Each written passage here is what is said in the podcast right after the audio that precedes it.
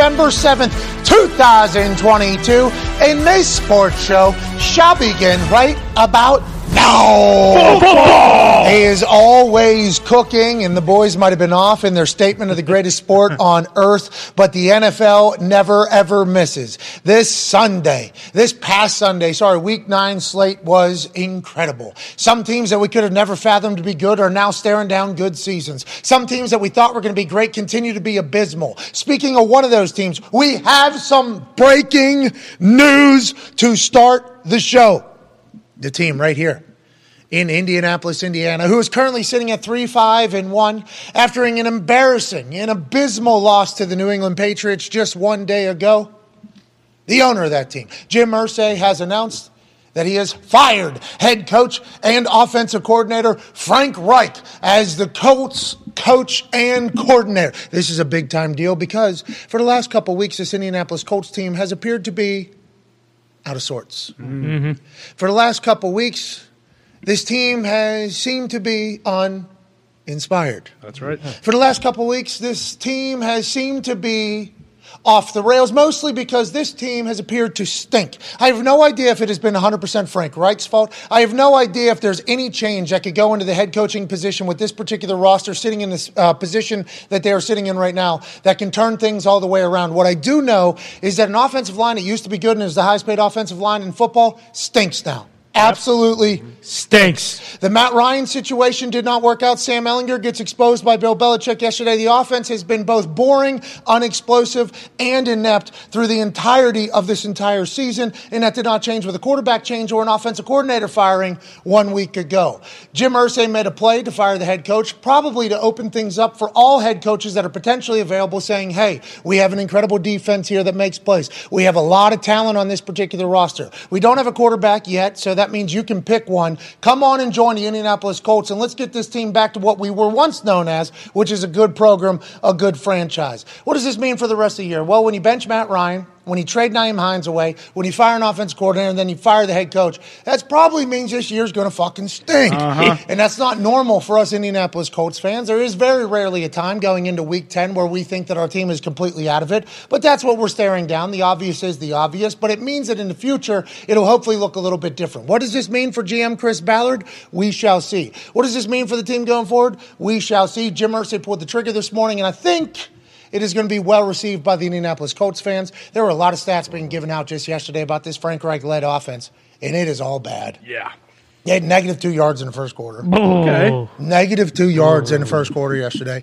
Sam Ehlinger had some record that he broke for being inept. The offense is. Uh, Nine sacks. They just stink. The offense completely stinks. They were 0 and 11 on third down going into like the third quarter or something like that. It only got worse from there. It's bad. It's abysmal. And hopefully the future is bright. The future is bright for a lot of teams around the NFL. We can't wait to chat about all of them. And we can't wait to react to all the news that is probably going to happen today. Mm-hmm. Don't know if Frank Reich is going to be the last head coach fired this season. Don't think that's ever going to be the case. But maybe there'll be some other moves and some other places that have really let people down. What happened to the Rams? Huh. Man. What the hell's going on with the Rams? What the fuck's going on with the Packers? Huh, they stink. They stink. And on the flip side, what's going on with the Seahawks? Yeah. Seahawks Uh-huh. go into Arizona's home and beat the hell out of them. What's going on with the Jets? The Jets get a big win over the Bills. What's going on with the Vikings? The Vikings continue to be a wagon. The NFL is amazing right now, and I'm very lucky to be a, a part of a show that lets me speak to amazing dudes every single day. The Toxic Tables here at Boston Connor, at Ty Schmidt. One half of the Hammer, Don Cowboys. Tone Digs is here. Tone, we'll start with you. It feels like the teams going into the season that we thought were potentially going to be great are not. And then the teams that were in the middle of the pack or even at the bottom are kind of riding high. I'm incredibly pumped, not only for these teams in the NFL, we got some new teams and new shit to chat about, I think. Yeah, and it kind of started last year. I mean, we talked about it before the season how the Bengals have kind of given Bengals of last year gave shitty teams before the season, or were teams that were supposed to be bad before the season hope, and, and then you're seeing it with the Jets and, and the Giants and uh, and other teams. Like the, we've thought the whole season's ass backwards. Like there's no reason the Bucks, the Rams, the Niners, Right. the Colts, Right.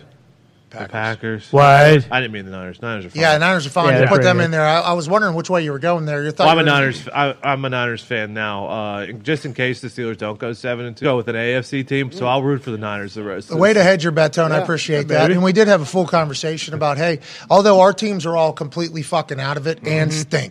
stink, coach has fired their head coach. Packers lost to the Lions. Yeah, yesterday. terrible. 734th ranked defense out of 734 teams going into the game just yesterday against.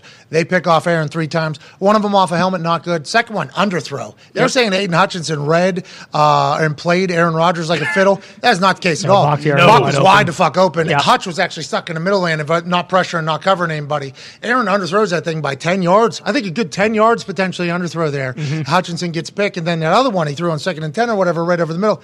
Yeah, this particular play that is now running of Aaron Rodgers, uh, that was like a 10 yard underthrow, maybe even 15 yards, which is not normal at all for the Aaron Rodgers led offense. But this Lions defense showed up. I guess they caused problems for the Packers. Is that indif- indicative of what the Packers are or what the Lions are going to be? Ty Schmidt, owner of the Packers, what do you think, pal? Yeah, I think it's indicative of what the Packers are. They suck. They're just they're they're bad. They're really bad. And it's like we talked about this with Brady the other day. It's like at some point, you know, it's it, you stop doing like the oh everything's going to be okay because Brady is gonna he's gonna get this thing turned around with th- this team as opposed to just believing what your eyes are telling you when you watch these games. Like the Packers are just bad. They're terrible. Rashan Gary, who's arguably their best defensive player, he tears his ACL yesterday. He's out for the season. Rodgers throws three picks, two of them in the red zone. Like it's to the point too where they're so bad that it's like there's no point in even letting it kind of uh, like take take a hold of your emotions and like control you and stuff like that because it's similar with the Colts. It's like we've this is what it's been all year or the the last five games at least. They've lost five in a row. They have the longest losing streak in the NFL. They just I don't know if it's coaching. I don't know if it's the O line stinks, kind of like the Colts where we expected you know the O line to be one of the strongest parts of the team. They're not. I mean, when you get into situations where it's like you don't trust anyone, so you got to draw up a scheme up a fucking play to throw a touchdown pass to Bakhtiari, like you know, I mean, Well, then Bakhtiari leaves the game. Then he's sitting on the bike the entire time. Then he comes back with like a minute, 20 seconds left in the game. He comes back in whenever they had already ruled him questionable or out. The Bakhtiari situation, I don't know him personally. Uh, he's been on the show. He's been great on the show. Aaron loves him. AJ loves him. Everybody seems to love him. He chugs beers. Why? right. I enjoy him as a person. That whole I can play sometimes, I can't play other times, then I'm questionable, then I'm out, then I'm in. That can't be easy to deal with on a day to day, especially when he's your best player at a position group, like in a large part of your salary cap. I don't understand the Bakhtiari situation at all.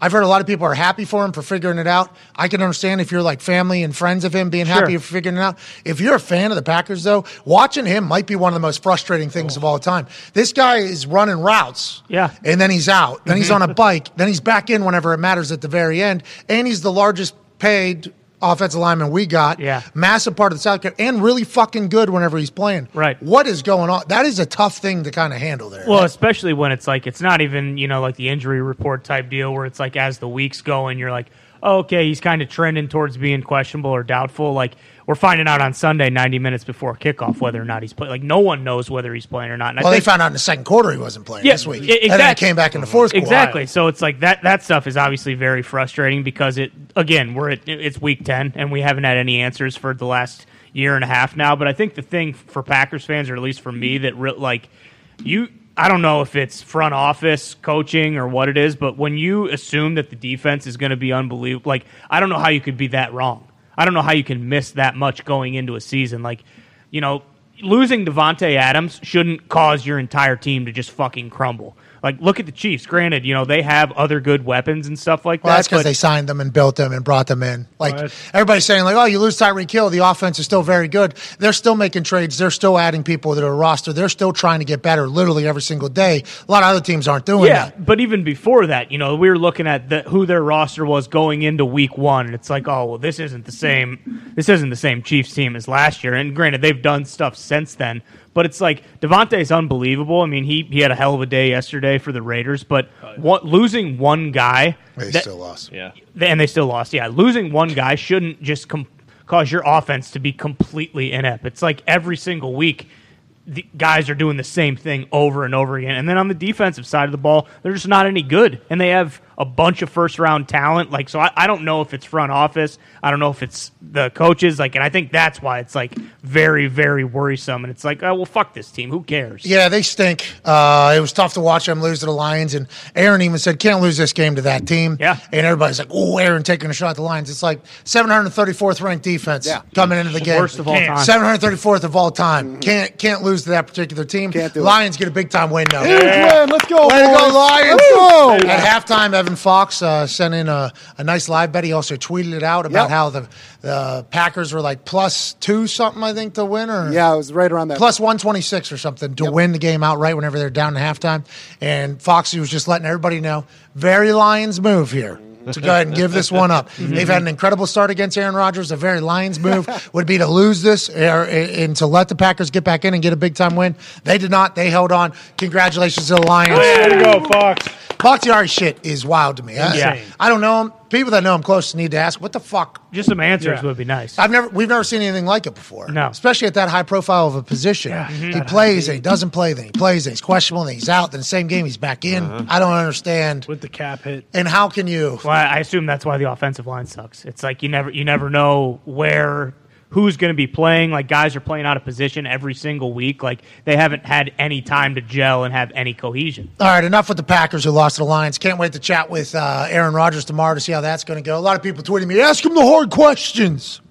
Ask him the hard questions. It's like, watch back, dude. Yeah. I will mention everything that happened. If he gives us an answer, all right. If he doesn't, all right. But if you want me to be like, no, Aaron, tell me why you're 15 yards short on that. Well, Answer it. it? Answer the question. Like um, that's not how I have conversations with anybody. But I bring up everything. I think. I think. I think we'll see how it goes. He's probably not going to be incredibly happy and thrilled as he shouldn't be. Right. I hope there's a little bit of an edge. If there isn't, then Packers fans should worry even more. Yeah. Speaking of Patriots uh, or edge, how about the Patriots get a win over the Colts in dismantling fashion?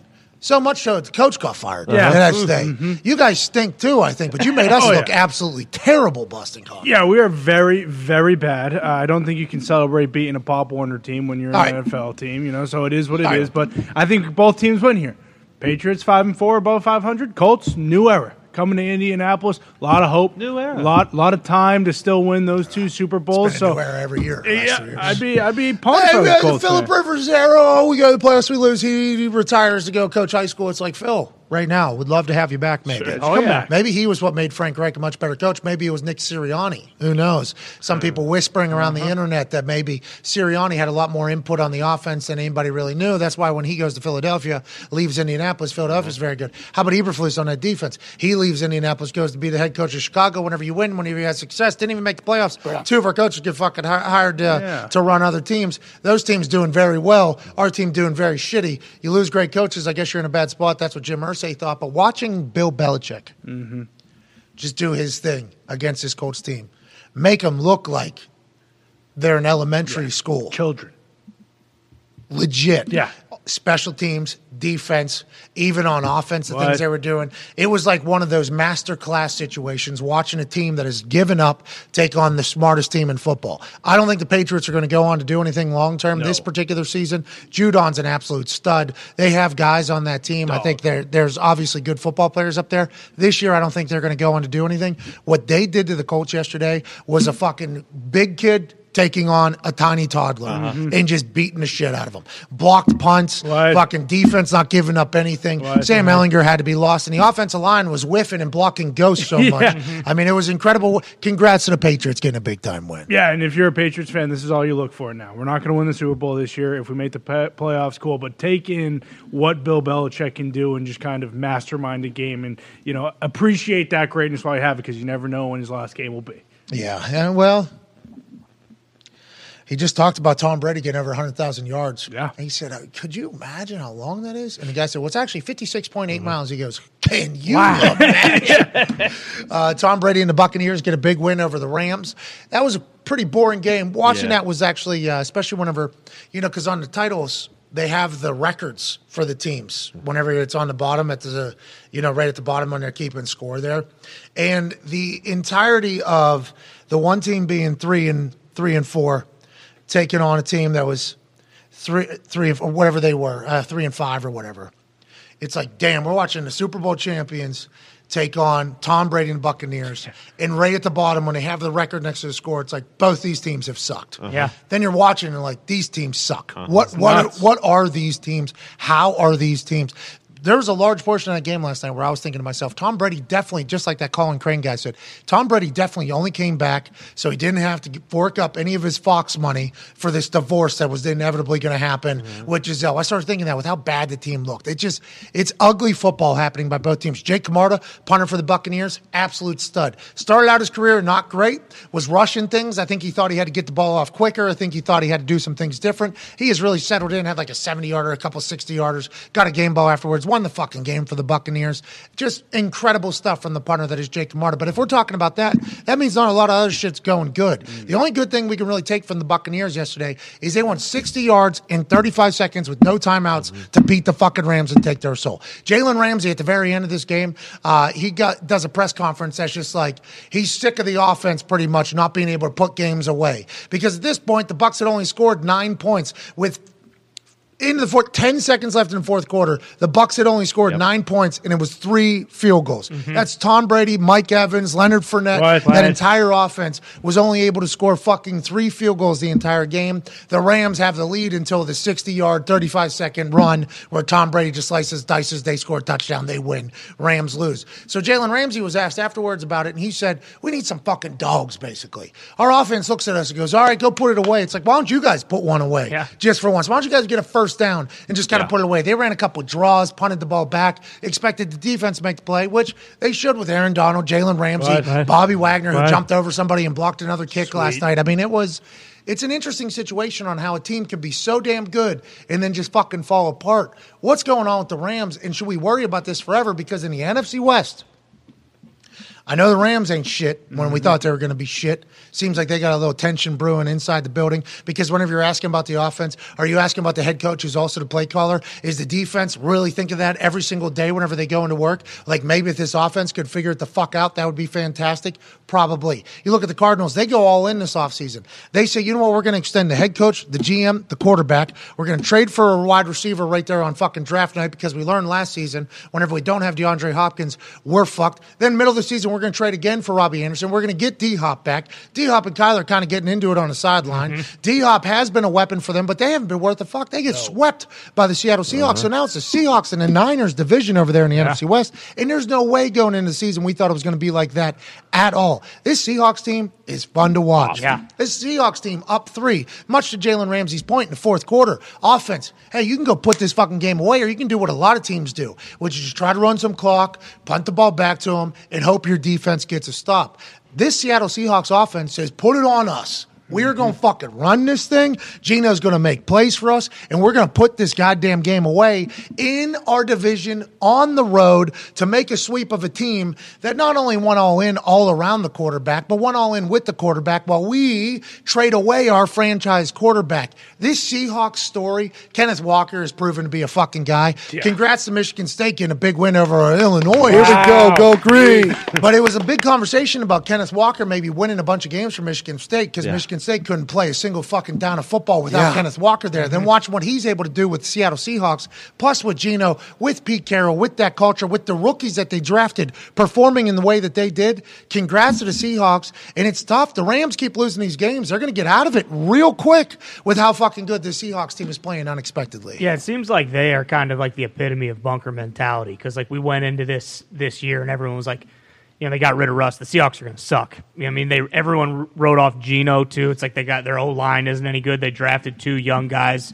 Like they're they're going to be terrible. But Pete Carroll is an unbelievable coach, and like he knew, you know, like these guys kind of. It's like, hey, we're all we got. And when they band together and they they just play so hard for each other, and like it, it- you always talk about like when a locker room, when teammates actually genuinely like each other, like that shit shows up and it's very evident. And like these guys clearly all love each other, whether that's all because of Russ or, or not. Like him being gone brought them in so much closer. And like now guys who are forced to step up, have stepped up, and they're getting unbelievable production from all these rookies who we probably thought you know weren't weren't going to do much going into the year. Yeah, and if you think about Schneider there, he trades away Russell Wilson. Yep. Right?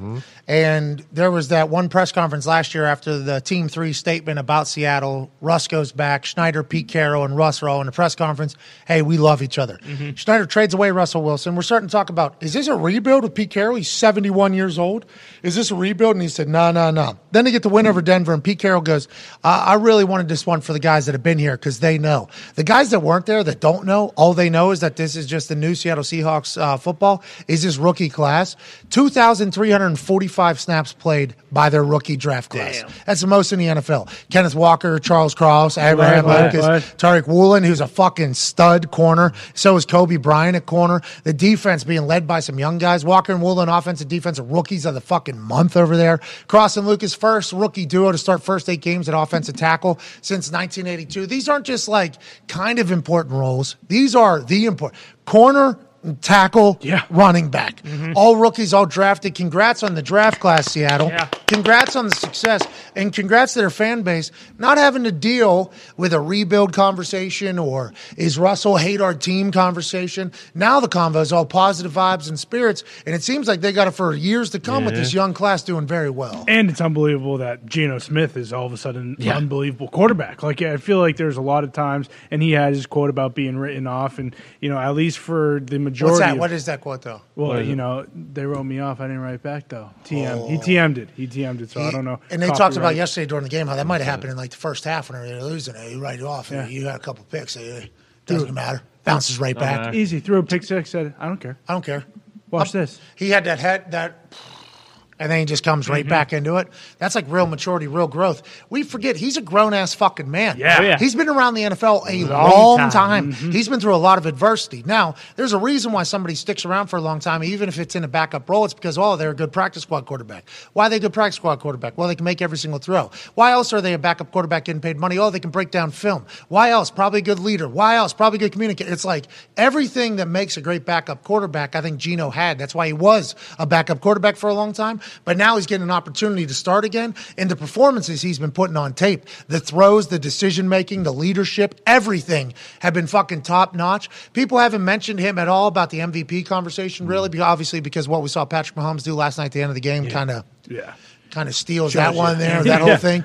But Geno Smith's play has been awesome. As somebody that went to West Virginia, and I always, I saw Geno Smith whenever he was at West Virginia, you know, just watching him from then all the way till now, all the shit he's been through, and it would be very rude of us to go through all the shit he's been through, but all that shit I think is very important to get him to the point that he is at right now. I love him. I'm thankful that he's he's winning, and I think the Seahawks team is a real fucking problem because they win in a way that can work in December in January mm-hmm. that can work into February, which is we're going to pound this thing, mm-hmm. we're going to make some throws, and we're going to go ahead and move along. I love what they got cooking in Seattle. Well, and maybe not MVP, but most improved player. Like you guys sure. assume maybe comeback player of the year. Like he's got to win some sort of award because of how good they are. And you always mention about weapons. Like they casually have two unbelievable, unbelievable receivers with DK Metcalf and Tyler Lockett. Kenneth Walker's nasty, and then you add Noah Fant too, who they got from uh, Denver. It's like they do have the weapons to make like a serious run in the playoffs if this keeps going the way it is. Fance, a guy from he's running the rock too. I think he had like a long, long, one, like At the end of the forty or game. fifty or something like that. I forget what it was. I remember hearing the commentator say it. I, I hated the way they did the schedule yesterday. Oh, with the two games Two on at late four, games, yeah. and Bucks and Rams being one of them. I understand looking at the season Yeah. from afar, that's probably Sure. a good game to have all by itself.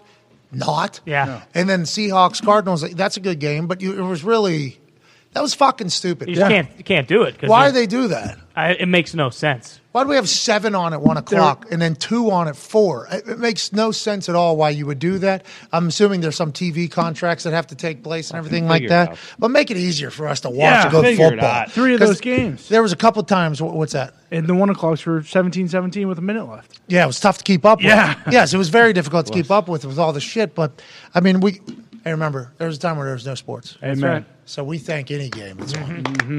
Thank you. Thank league. You Let's talk about a great game that happened yesterday that none of us could have really seen coming, and that was the goddamn Dolphins and the Bears. Now, up in Chicago, they have a guy Uh-huh. Justin Fields is a guy. Yeah. Remember there at the beginning of his career, they were trying to make him a pocket passer, not trying to protect him a little bit. We don't need our franchise quarterback to take big time shots. We, amongst a lot of other people that have watched the Chicago Bears play and saw Justin Fields do things that nobody else could really do, started saying pretty loudly, like, hey, let this fucking guy run. Seems like he can do some things that not a lot of people can do. In the immediate comparisons, and I heard a commentator do that, this is Michael Vick, Lamar Jackson type stuff. He's a different runner than both of those guys. He is a va- he's very explosive, long strider who can get out. Here's a 62 yard touchdown run that he had where he's pulling away from corners. And this wasn't a designed run. This was an improv run. And he made the right decision. Everybody in Chicago was bored as fuck with the offense. They hadn't had a good quarterback in a long, long time. Now Justin Fields is getting opened up. He's allowed to do whatever he wants, it feels like. Feels like they've entrusted him to make decisions. They've empowered him to use his legs. They've en-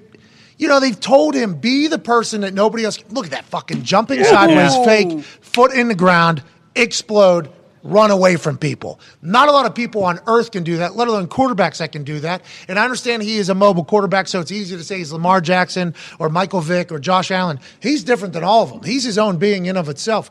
Gave the Dolphins fits.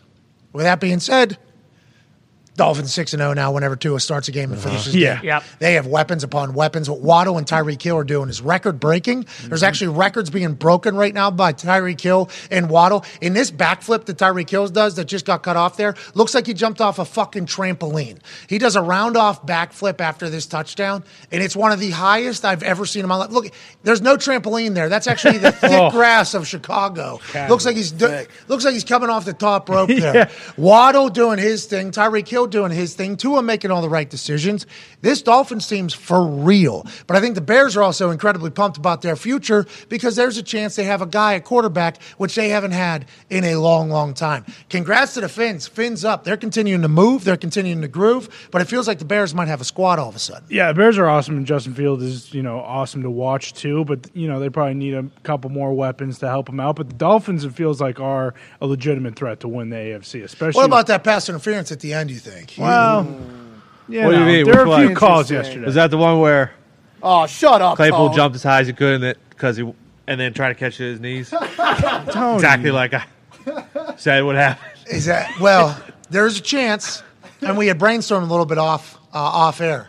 There's a chance that that Dolphins corner that was doing that, and I don't remember exactly who it was, was holding Chase Claypool down to tell him, you don't have to do Yeah. the jump thing you're about to do. You could just, you probably just reach your hands Six, up five, yeah. and catch the ball. You don't have to do what you're doing. So we think there was a chance that the Dolphins corner was trying to teach Chase Claypool a lesson. Oh. Smart. But also, it did appear as if he was hugging him to death. Oh, yeah. They get that pass interference, maybe a completely different game. The Bears get that win. We're talking about the Bears in a much different light Oh, yeah. than we are and currently doing it. Dolphins get a win. I guess that's all we have to keep track, keep in mind is that Dolphins get a win. They got the weapons. yes. The quarterback seems to be dialed in. Mm-hmm. He's got some, remember all the way from psh, psh, psh, McDaniel telling Justin Fields, stop doing that. Stop doing I enjoy his swagger. I enjoy his personality. Feels like the Dolphins defense is going to have to get closer. They let a they let a quarterback run for 178 yards or something, an NFL Mm-hmm. record that uh, Justin Fields ran for yesterday. But the Dolphins might be a goddamn team. Yeah, they did two weeks in a row, or actually all season. The Dolphins' Good. offense has been great. Six and oh, Tua starts and defense. You would think is going to figure it out because they kept the same exact defensive staff that they had the last couple years when they had a good defense,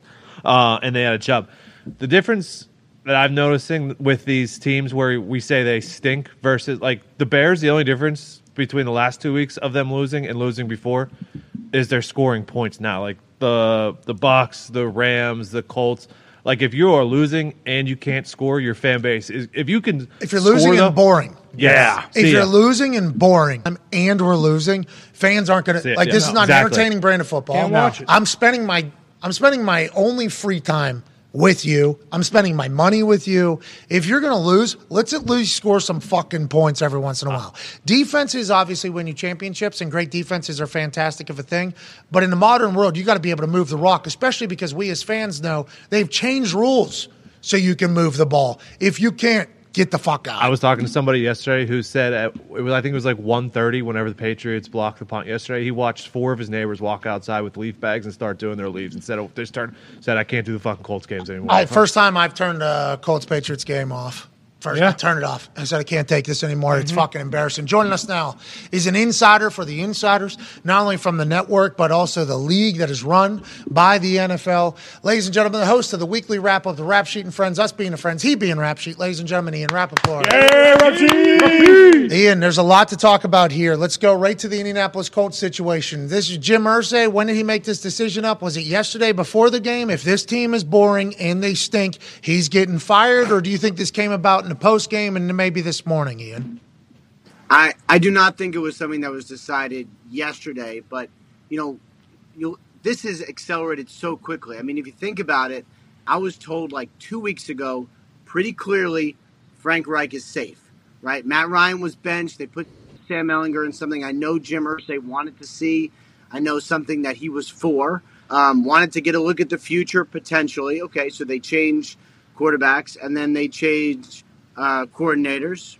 You know, fire Marcus Brady. Okay, then it's like if you start looking around and there's no one left to blame except the head coach, then you go out and have the performance that you did against the Patriots, which you know, you guys did a good job of explaining it. That was about as bad as it could be.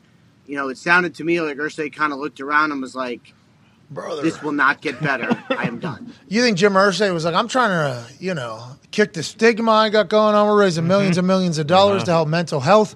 Uh, I'm trying to put on rock and roll concerts, do some epic stuff. And every time I look at my Twitter or go out in public, all anybody's saying is, Your team stinks to watch. All right. Yeah. Frank, why is that? We had negative two yards in the first quarter. Did we prepare to play against this team or not? And then he finally pulls the trigger. What's it? So, Gus Bradley, interim head coach, because he's been a head coach in the past, or how do you think that goes going forward?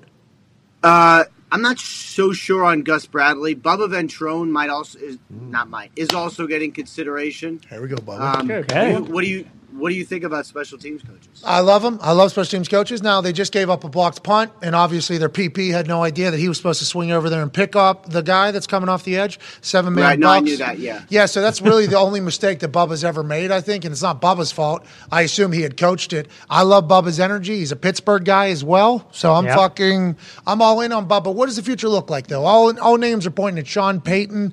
What I mean, there's probably going to be a lot of coaching positions open at the end of the year. You think, or is there going to be more on the way? What are your expect expectations here, Ian? You know, I don't think there'll be a ton. Like last year, I think at the end when Bruce Arians retired, I think it was ten. If I'm, it was either ten or eleven. It was a lot. There could only be so much turnover, right? So, um, you know, I would say we have two now. You know, Denver would be one you'd sort of look at and say, what's going to happen there? That would be potentially another. Um, I don't look around the league and see that that many more, so I don't think it'll be ten. But every year it seems like we have six or seven. So my guess is that's what it ends up being. But this all happened so much faster than it ever has, right? Like Indy was fine four weeks ago, and we've now seen every single change you could possibly make. And I don't know that Indy's going to get better too. I was thinking about it just now. Who's going to run the offense?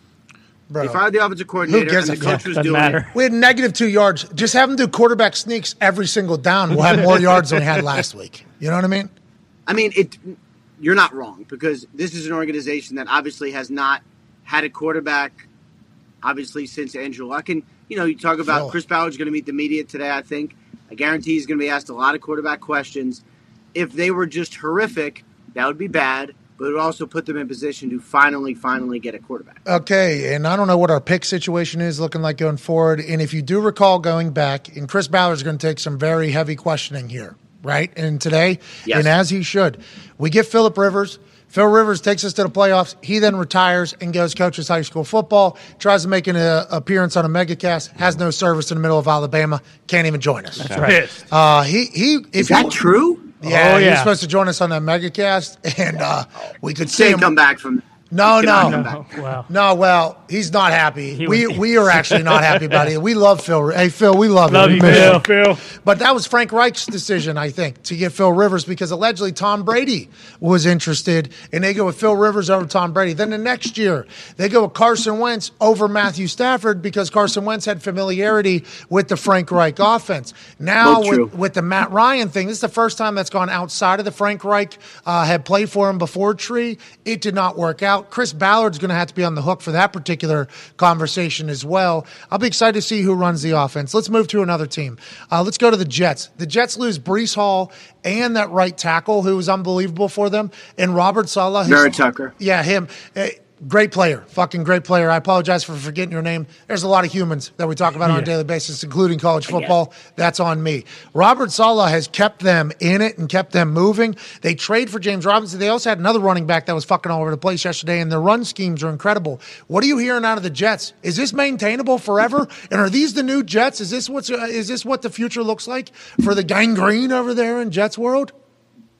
I think, yeah, I mean, they've done, they do a lot of things well. I mean, they really do. They run the heck out of the ball, even though they, lost. like, when Breece Hall went out, he was on his way to being one of the best players in the NFL. I'm not talking about running backs. I mean, one of the best players. In the Concur. NFL.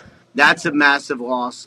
Uh, Vera Tucker, who's a guard, by the way, uh, Oh, he shit. goes out, That's one of the best guards in the NFL. Pull. That hurts too. And all they do is play great defense against the best team in the NFL or one of the top two best teams and still run it with a couple guys who are basically backups. The only thing with the Jets, and it's a big only thing, is that the quarterback needs to play well and cannot turn the ball over. If Zach Wilson just doesn't turn it over, this is a playoff team. And like, you know, division. I don't know how much the public sentiment matters. I think people like watching the Jets. I think people believe in them. But everyone has questions about the quarterback. And until he answers, it's going to be like, well, yeah, the Jets look good, but, you know.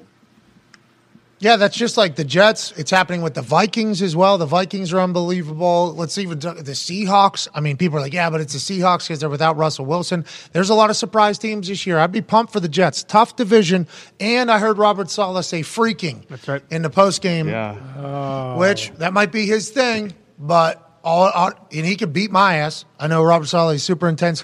He Oh, yeah. Everybody Yeah. respects him. Everybody loves him. Everybody enjoys him. Did not know he was a freaking over fucking guy. D- d- must judge him a little bit for that. But he's got the boys rallied. I'm happy for him. Ty has a question for you, Ian, as you're trying to get breaking news here as you're live on the show. Yeah, rap sheet. I Just getting more of an explanation for why the Colts. I'm just trying to get answers to your questions, Pat.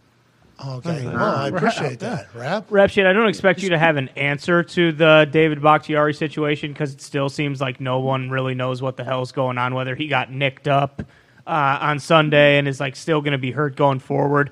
Same with Aaron Jones. Something happened to him. Rashan Gary apparently blew his knee out. Romeo Doubs left early. Are things about to get really dark for the Packers here moving forward? Uh, let's go through the injuries first. So Bakhtiari ended up coming back, I believe, but this is going to be a thing, I believe, every week. And the fact that they added him to the injury report mid game was like, I guess, the expected. What's right? I mean, going on been- there? What is it? What is It's it? It's just not. It just doesn't. From what I understand, it just doesn't feel normal. what, and it then he goes back in with a minute twenty left in the game, though. I don't. I don't understand. Isn't that possibly the new normal? Like I think- it not yes. feeling normal is now the new normal. But then he can like go a- in when it really matters, but not hmm. in the. I don't understand. Can run routes. try I, and I hope touchdowns. I hope you're wrong, but I wonder the same thing. Honestly, I, I mean, I wonder the same thing. But but yes, this is like a really big thing, and for Hope he's okay. coaches and mm-hmm. tra- Jesus. right, of course. But like for coaches and trainers, and you know, you deal with players who have serious injuries, and when they come back, it doesn't feel right. And a huge part of getting guys to play after injuries is saying to them, "It doesn't feel normal, but this is now what it feels like." And trust us that you're not going to injure it more. This is okay. And when you hear about a player who, after an injury, isn't quite right, some of it's physical, but some of it is he can't let himself go knowing that it doesn't feel like it normally does. Like, this is a very real thing. And I hope for Bakhtiari this is all it is because that would mean he could theoretically push through it, but it's every week. Anyway, let me get to some of the other injuries because you asked about them too. Romeo Doubs, high ankle sprain. Those are generally four to six weeks. Oh, nice. Chase. Uh, Rashan Gary, torn ACL, is going to be out for the season. De'Vondre MRI. Campbell not happy about the turf. Uh, he came out and put a tweet out and said, "Isn't it time for grass?" Especially after the Gary torn ACL. We're on your side, De'Vondre. Even though your team might be out of it, you make a very valid point that we all agree upon. Sorry, go ahead, Ian. Oh, okay. And then um, Aaron Aaron, Jones. Jones. is going to be okay. It was actually weird. X-rays were inconclusive, but he had an MRI and I think a CT scan today. Didn't show much, so I think he's going to be good to go. But I will say this, guys. I know the Packers look bad, and I know Aaron really did not look great. I would never rule them out ever. Uh, I Well- still think they looked good last week, and I No, they I don't know. didn't. I'm probably crazy. I think I still think they're going to make a run at this thing before it's done. Uh, obviously, a lot of injuries at the Packers. Any other injuries that we didn't mention here that are of note, uh, Ian, that you are, have been working on or getting texts about? Um, the Josh Allen elbow is one where I don't have the answers yet, and hopefully it's literally nothing. Um, he he got hit by Bryce Hall on like the last, I think maybe the second last play. Came up with his elbow hurting. He said he's going to be fine, and then uncorked an absolute laser, um, which hit one of his receivers literally in the chest Oh, yeah. uh, right at the end of the game. So Hope he doesn't. okay. ho- I hope he's okay. I also hope he doesn't shave the mustache because they lost. Yeah, keep it Yeah. going. Yeah, because the mustache was fantastic. Just Josh. if Has that been watching. on, going on for a long time? I was not aware of that until last night. That was the first time I seen it, and I hope. have- he didn't have it against the Packers Yeah, on Sunday first, Night Football. week. So I'm worried that you know, oh, have a mustache, we lose a game to the Jets, and he's oh. going to shave it. I would like to let him know. Thought it was a great mustache. I don't think it has anything to do with how you played in the game. Even though you said you played a shitty game, we hope you're healthy. You're still Josh Allen. The mustache was sweet. Sorry about it. Go ahead, Ian. Do you?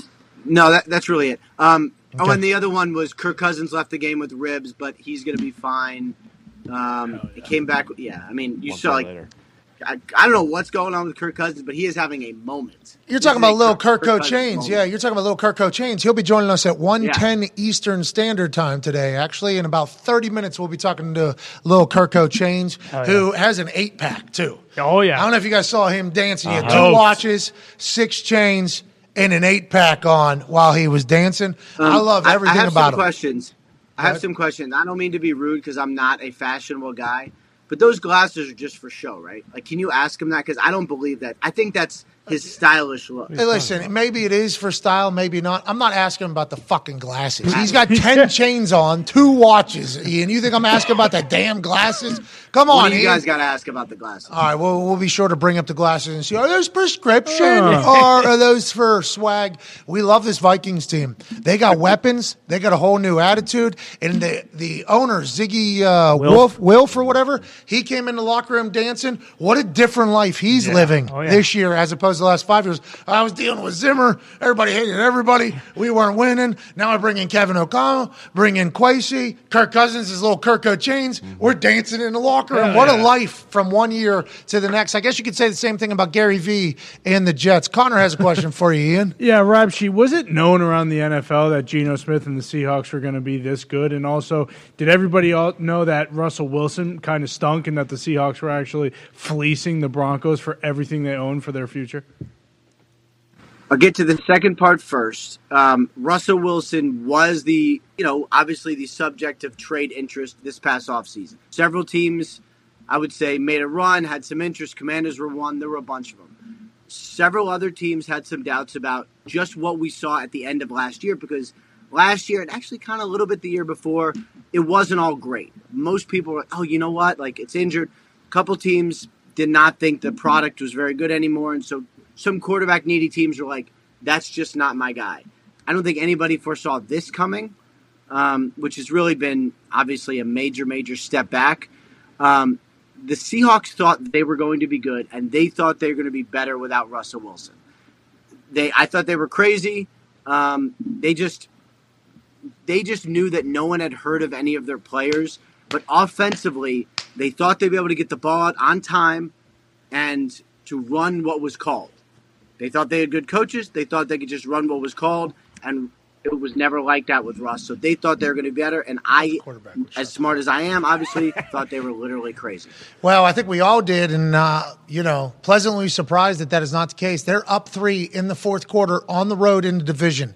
Easy time to run a couple of draws, punt the ball back, let your defense try to win it. They fucking run it right down the Cardinals' throats. Boom, boom, boom, boom, boom. Touchdown. 10 point lead, two minutes left. This game's over. That's a culture builder. That's a statement. I'm incredibly pumped for that Seattle Seahawks team. And on the flip side, they got a lot of good picks coming in return mm-hmm. yeah. because they lost their franchise quarterback that they don't have to pay anymore. Go ahead, Tone. Ian, who's the next coach fired? There it is. Wow, right to it. Uh, that was yeah, not really beating around the bush there. we Um, don't do that. Oh, around AJ here. doesn't do that. We don't do that. around here. Yeah, And- Ty doesn't do And it. is TJ Watt coming back this week? Why? um, I would say I do not know. Um, I have not yet seen a. Uh, Hot seat. I have list. not yet seen a coach that McDaniels. is going to be fired. We'll, we'll see. McDaniel. Um, I don't know. Would, would the answer to that question? Josh, Um, it's the first year out there. Cliff. Blowing twenty. What is that? What did you get? games. What did you get? Canada is it Matt Canada? Is it Matt Canada? That's not a. uh, It's a this is an interesting one. According to colleague Tom Pelissero, Jeff Saturday is the Colts interim coach. Jeff Saturday. What? No. All right, Jeff. Let's go, baby. Hey, Jim Irsay is the best human on earth.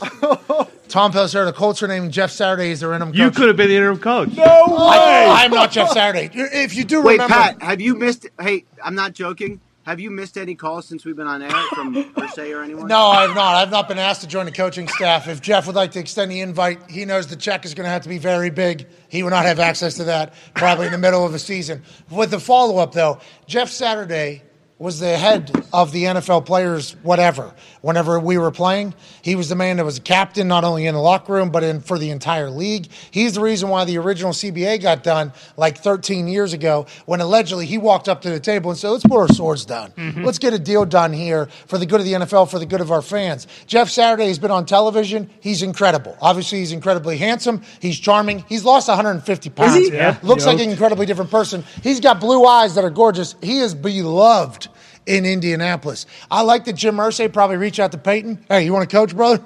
Uh, I can't do that, obviously. uh, he reached out to maybe Tarik Glenn, who was just in town for the Ring of Honor. Tarik's like, I'm not going to come. Sure, coach. makes sense. He's like, hey, uh, Freeney, you want to coach? Freeney's like, ah, I still got like 15, 20 golf rounds I got to do. Robert Mathis, oh, I don't know if it's time for me to. Hey, Jeff, you want to coach? You- you- I've been sending out an email to everybody that is in our Ring of Honor, just wondering if anybody wants to come join us in here. And Jeff Saturday's like, fuck it.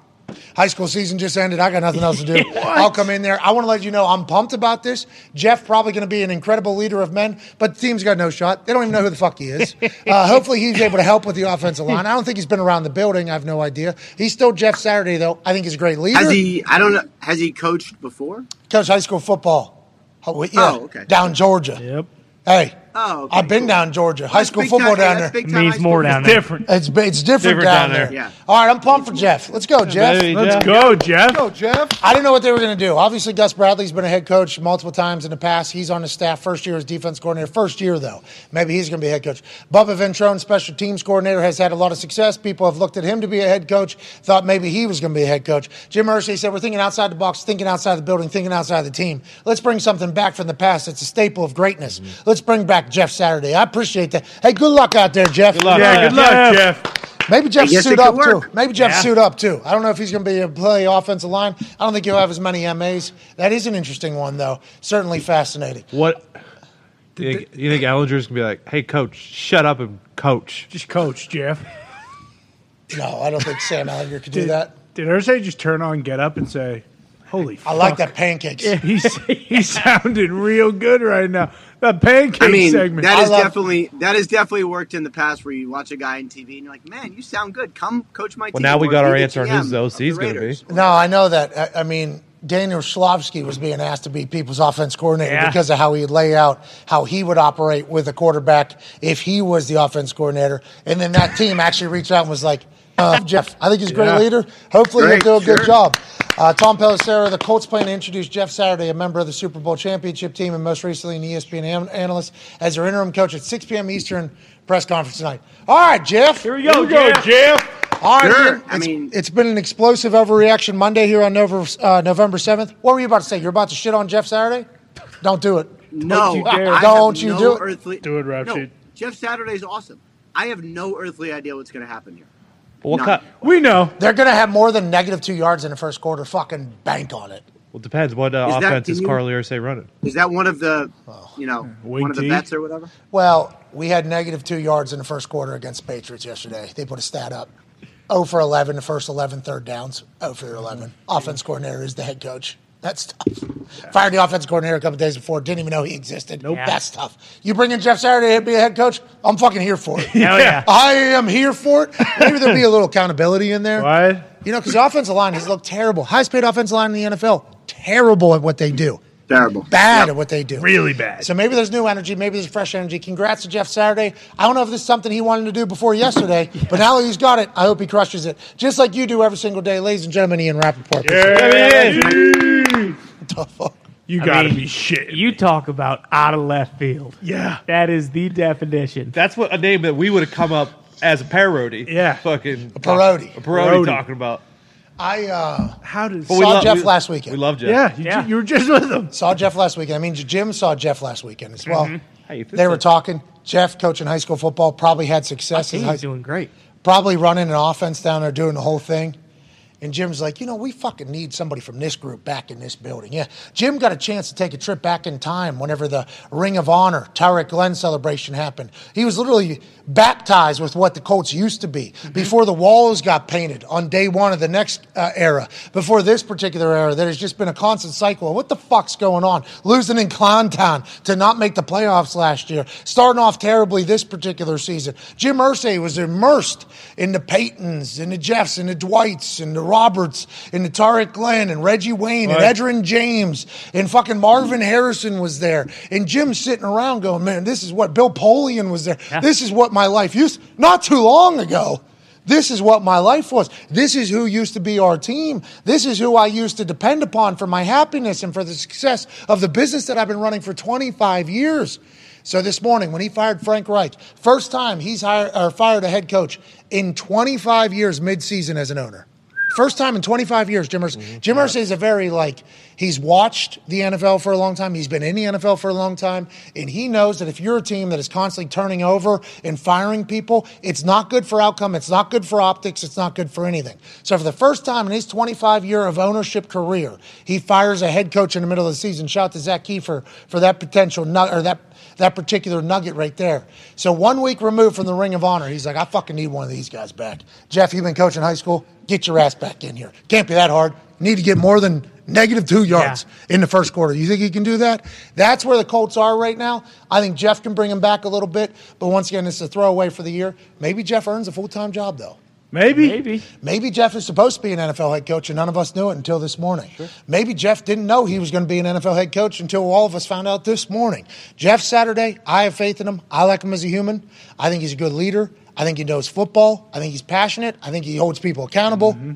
I don't think that means the Colts are going to have a great season this year, but I am appreciative that Jim Irsay said, fuck it. Yeah. Fuck it. Yeah. Bring him in. Pretty much. Give me Jeff Saturday. Yeah. Fuck it. And so you know, it's I hope he remains the head coach, but it'll be kind of a bummer for ESPN, right? Because then Rex Ryan's the DC, Mina Kimes is probably running the offense, and Swagu's coaching the D line, and Ryan Clark's in the secondary. What are they going to do? as long if they get negative one yard in the first quarter, You're good. Improvement. Colts fans are going to want Jeff Saturday to be the head coach for the next 10 years. Yeah. if they play an exciting brand of football, Colts fans are going to want Jeff Saturday to be the head. Jeff Saturday is beloved here. Still on, what are those things? Billboards? Still on Yeah, billboards. uh-huh. The effectiveness of billboard marketing we can dive into. Sure. They charge per eye, and they charged me one time for an odd number of eyes. So I was intrigued on how they got to that particular number. How did they know with the passer buyers? Nonetheless, A who lot of had one eye eye? patches. There's a lot of one eyes out Yeah. there. Glance. So is the billboard catching that? I didn't know they had cameras on there taking pictures of all the eyes looking at you. But whenever they say you'll have seventy thousand two hundred and thirty-one eyes looking at you in this particular hour, that seems to be an interesting way. Sure. I don't know how they got that number, Uh, but nonetheless, he's on a bunch of billboards around here. Air conditioning units, I think, for other things going on. Jeff Saturday's name is synonymous with this city, um, and maybe that's just what Jim Irsay's looking for. Bring me somebody that knows what this team's supposed to look like, can look like, and somebody that these fans actually enjoy and love. When was the last time an interim coach was an outside hire, you think?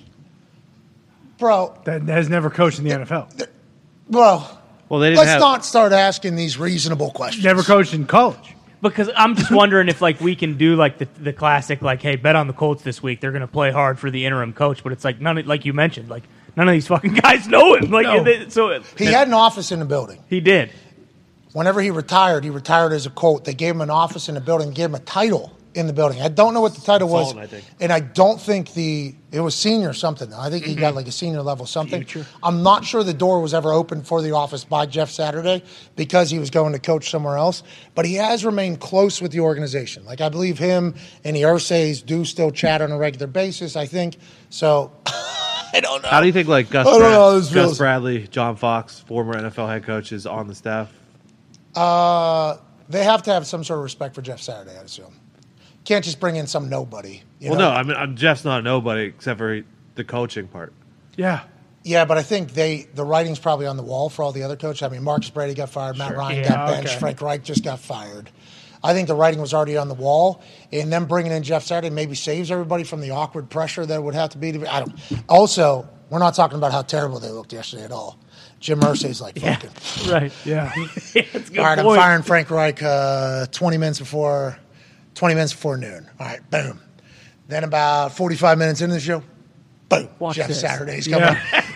boom, we got this. We are going to get through this overreaction Monday. PR 101. We are going to get Yep. to Wednesday. We'll get to Wednesday, and guess what? We got a game coming up that we can focus on. This is the Jeff Saturday era. What will you know? The next era, whether it remains the Jeff Saturday era going forward into next year, if he uh-huh. has any success or whatever, at least Jim will be able to tell his fans. I tap back into what you became fans of Mm-hmm. with Jeff Saturday coming in here, and it, we're talking. If Jeff can't fix it, brother, Who can?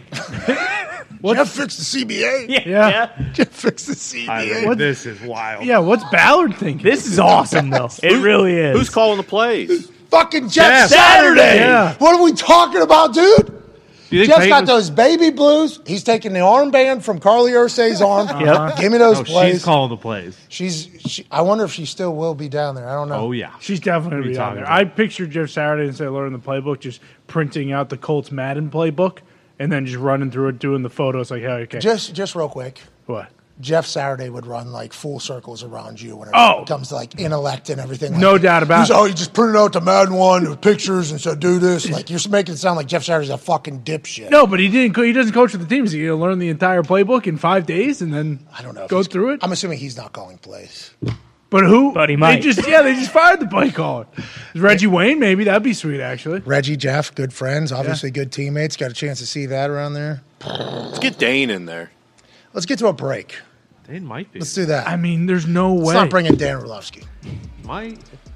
Dan Orlovsky deserves a nice steady job. You know what I mean? Yeah, that's right. I don't know if the Colts are the last nine weeks of the season is a steady job. Dane deserves a head coaching job. That's Yeah, right. Resume builder though. Bro, this is wild. He's- he I'm kind of bummed I'm not going to see Jeff on TV anymore, though. Yeah, I know. Oh, That- yeah, yeah. He'll be doing press conferences now. How did this? Yeah, but he's not going to be doing. He's not going to be serving up pancakes. so what's he doing? So someone- he's he's walking in today. He's getting off a plane. He's walking in. We're gonna say, uh, "Hello, Colts Nation. It is an honor to be back, or whatever." And they're gonna ask the first question. Jeff, when did you know this was gonna happen? Uh, same time you guys did. what are you gonna do with the offense? I'm not sure. I don't even know what type of offense they're running. Uh, have you moved into your office? Nah, Frank was still moving out. As I got here, I didn't really even get a chance to go in there. I'll put my feet up on the desk. What's planned for the rest of the day? Honestly, we got to find a house to live in again. Yeah, right. got to get the kids back into school up here, I guess, and uh, it'll all work itself out. All right, thanks, Jeff. All right, Wednesday morning. Jeff, what are you doing? Uh, what, what did you do yesterday? Ah, I tried to learn the offense. Turns out they weren't really run, running any type of. How much can he change in four days? Yeah, not a Exactly. lot. What what is what are they gonna do? I need the Vince McMahon meme uh, where he's falling off his chair. in the fourth, I don't know what the first three pictures are going to be, but the fourth one's going to say hire Jeff Saturday as head coach. Oh, That one? Yeah, That one you're talking about? Yeah, that's Jim Irsay, but yeah.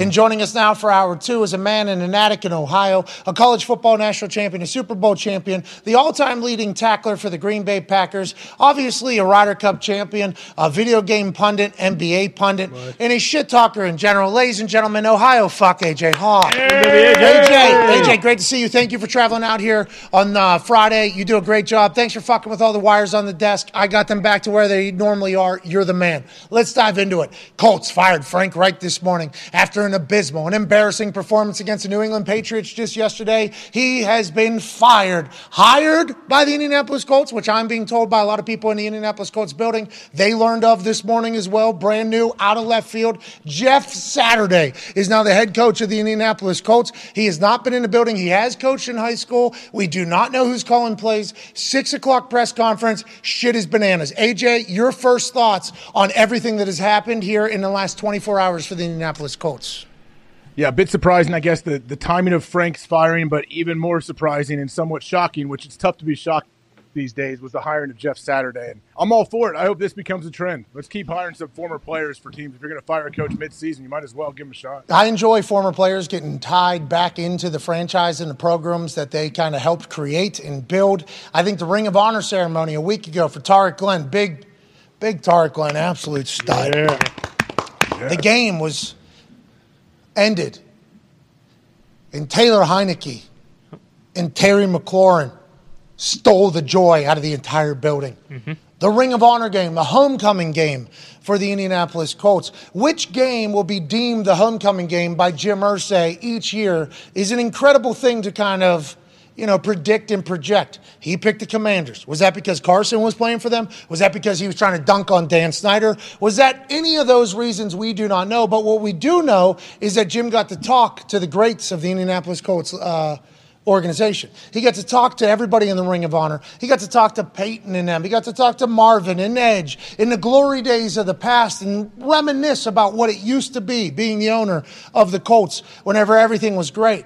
Now here we sit Monday, November 7th, fires the head coach, which a lot of people have been expecting, I think, around here for the last few weeks. But Jim Irsay has never done this in his 25 year career as being an owner in the NFL, which is fire a coach in the middle of the season. And he brings in somebody that he was chatting with in the Ring of Honor, somebody that is still beloved by Indianapolis. Jeff Saturday, get your fucking ass back in here. And if you can't fix it, nobody can, brother. And if you lose, it's all right. We're trying to rebuild for next year. We just need somebody that can maybe you know, reach out and touch the fans a little bit. And if Jim's doing this strictly for promotion, you know, like, hey, who will buy? Who will they buy tickets for? Uh, if Jeff Saturday's coaching, they'll fucking buy some tickets, right? Yeah, they won't boo Jeff yeah. on the field, right? Still have a little hope. I can get Jeff out here. I'm pumped for the next nine weeks because what will he do next if this team Yeah. continues to lose?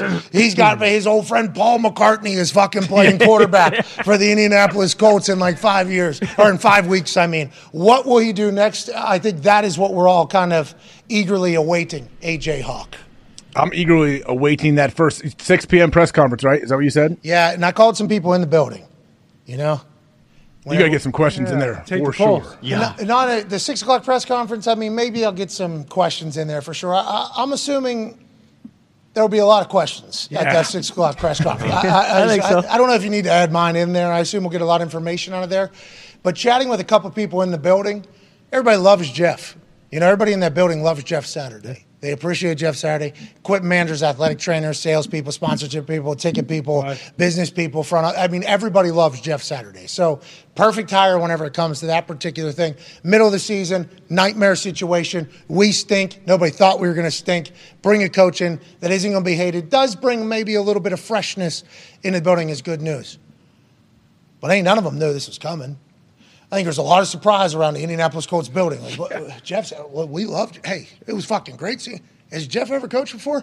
He has coached high school, Beaufort, Georgia. Okay, so he has put a whistle around his neck before.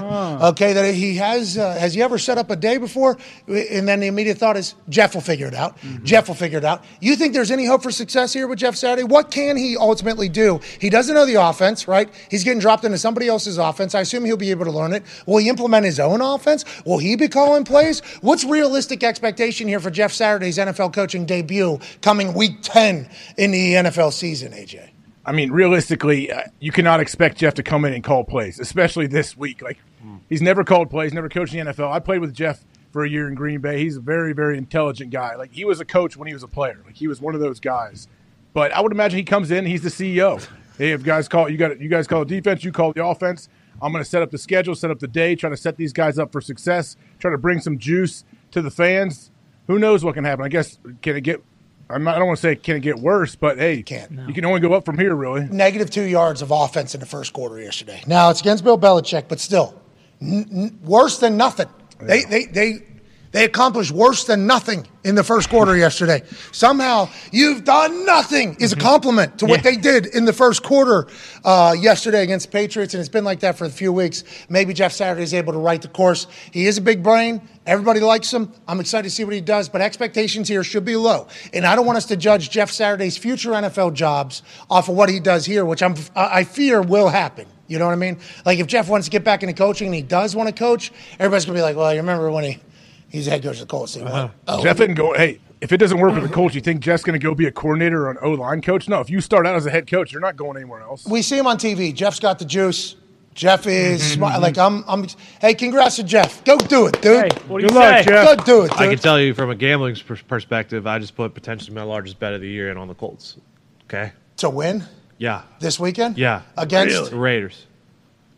Oh, maybe. Yeah. I mean, there's Really? there's They've given up 17 there's point death leads. games. Yeah. There there's interim coach games, and then there's this guy's never coached before games. Have to bet on. All right. Well, we'll get back to this. Obviously, joining us now is a man who did go through a coaching change, but it was in the off season. You see, that happens in the off season. Mm-hmm. The first offensive coach came into his life since he had joined the Minnesota Vikings. And what has happened since then? Oh, I don't know. Seven and one. Little Kirko Chains has been born. Swag and environment. One that is super positive. And now a team of destiny. Some people are saying. Some people are joining their bandwagon at a rapid alarming rate because of this man that's joining us right now. Quarterback out of Michigan State University. Ladies and gentlemen, Kirko Chains. Kirk, what's up, dude? I'm doing well. I've heard Kirk Chains. I've heard Kirk Thugsins. Uh, so I've heard a few different names now, but uh, uh, I, I love it. It's uh, it's a lot of fun. Uh, these flights back after wins from an away game are awesome. Yeah, we talk about that, AJ and I, and obviously we're big fans of yours, and we thank you for joining us, especially after such a monumental win in your career where the crowd in Washington was chanting, You like that, you like that, and then you go back and get a big win and do the chant at the end with your teammates. It's awesome. Then Kirk goes on a plane, and those trips home, whenever you steal a victory on the road, which you're not supposed to, you have to if you're going to go win anything, not supposed to win on the road, are a great moment of coming together. And I think for us, it's kind of a spotlight of what your team is this year as a whole, as opposed to maybe in the past. And obviously, winning brings a lot better camaraderie. But what is it about this team that is different than years past over there in Minnesota? And how much do you attribute that to Kevin O'Connell's presence every single day, Kirko? Well, I think just finding the inches really at the end of games, end of half, uh, in those crucial situations has made the difference. We were in every game nearly last year. We just lost a lot of those one score games really on the final player, the final drive. And, and sort of find those inches this year has really been the difference. I think that, you know, we haven't been able, outside of week one against the Packers, we really haven't been able to pull away from teams. And so it's required us to, uh, to kind of find those inches at the end of the game. And um, it's really been defense. It's been special teams. It's been offense. It's been a variety of reasons. And so we've kind of had to win truly as a team. It hasn't it hasn't been as much about any one phase of football or any one individual. Nice. Uh, What has uh, O'Connell done and the rest of that staff to, to help you guys find those inches? Like all those little those plays here, there that end up winning games for you. Is it something you can point to? You know, the only thing I can really point to would be on Friday. We do have a, a meeting. We've we've entitled, or Kevin entitled, uh, "Situational Masters," and so we watch around the league from the previous week what has happened. Um, you know, in those moments, good, bad, ugly, so that we can learn from from what's been going on, and then we'll also show what happened in our game and be able to kind of learn from those examples. So. The, the situations, the in-game stuff at the end of games is being coached on a weekly basis, and I'd like to think that you know that makes a meaningful difference in the game. And uh, I know every team is is likely doing that, but um, um, I think that meeting has been very productive for us. Uh, whenever KOC and Kwesi were hired, you told us that there was maybe a text that you sent about what needs to happen in your eyes to have a winning program in Minnesota. How much of that ha- did they listen to? How much of that have you experienced? And how freeing is it that you have a coach and a GM that kind of want your collaboration? And has that how it's always been? Yeah, they've been great listeners. Um, you know, and and I always want to give them the freedom. You know, when I share anything uh, or ask a question, to say, hey. I don't have the answer either. I'm just saying, you know, sharing something and and then you know you guys can do what you feel is best and and I understand that you have a job to do that's different from mine and so Um, you know, certainly you try to give some input at times when it's helpful, um, but at the same time, you also understand that you know hindsight's 2020, and they have a tough job, and they have to make many many decisions week in and week out to to build this football team the way they want it. And it's really my job to go out and play at a high level, such that those decisions can be proven right. And um, and so yes, to be at seven and one after eight games is an awesome start. But I do think that um, you know we, we need to be playing our best football now in the second half of the season, and um, you know you start to put a little bit of a target on your back with a better record, and so um, and we've also got some really tough games up ahead here with the Bills and the Cowboys. Got some good football teams, so um, you know we've got to be on our best on our best uh, preparation here this weekend up ahead. Yeah, I mean, you guys got a target on you. You also have a big wagon behind you that people are jumping on. You're a fun team to watch. you are a fun team to watch right now. That offense is incredible. Defense flying around, like you're saying, special teams as well. It's a cool thing. Kirk, go go ahead, Connor. Yeah, Kirk was one of the things you asked the GM and coach for was a All Pro tight end from the division to come over to the team and help you, and was part of your game plan going into this week. Get T.J. Hockenson involved right away. Yeah, great question. So Kevin called me last Tuesday, and uh, he said, "Hey, Irv's going to be out for several weeks, and uh, we feel like we need to make a move. I just wanted you to hear it before you would, you know, hear it publicly, which I obviously appreciate the call." He said, "We're going to go get." And I'm, before he says the name, I'm like, "Okay, who who would this be? Who would this be?" And he's like, "T.J. Hockenson," and I'm like, "Oh, okay." You know, I didn't think he was didn't think he was an option. Uh, yes, please. Um, so the challenge then was how does how does he help us right away? How does he learn the system that fast? And um, and he did somehow, some way he did. He he was there all game long, making plays for us. And I did not expect him to have nine targets and nine catches and to help us so much on third down, but he did. And that's a credit to him and the coaches getting him ready. Um, but interesting to see as we go now, you know, how we can kind of phase him into our offense and kind of use him to take some pressure off Justin and Adam and KJ and um, and really help us while while Irv's dealing this injury. Hey, how rare is that for a guy to come in like that at such short notice to have not only so many targets, so many catches, be productive, but like you said, he's playing the majority of the game. That's pretty tough on like on a week's notice. I feel like.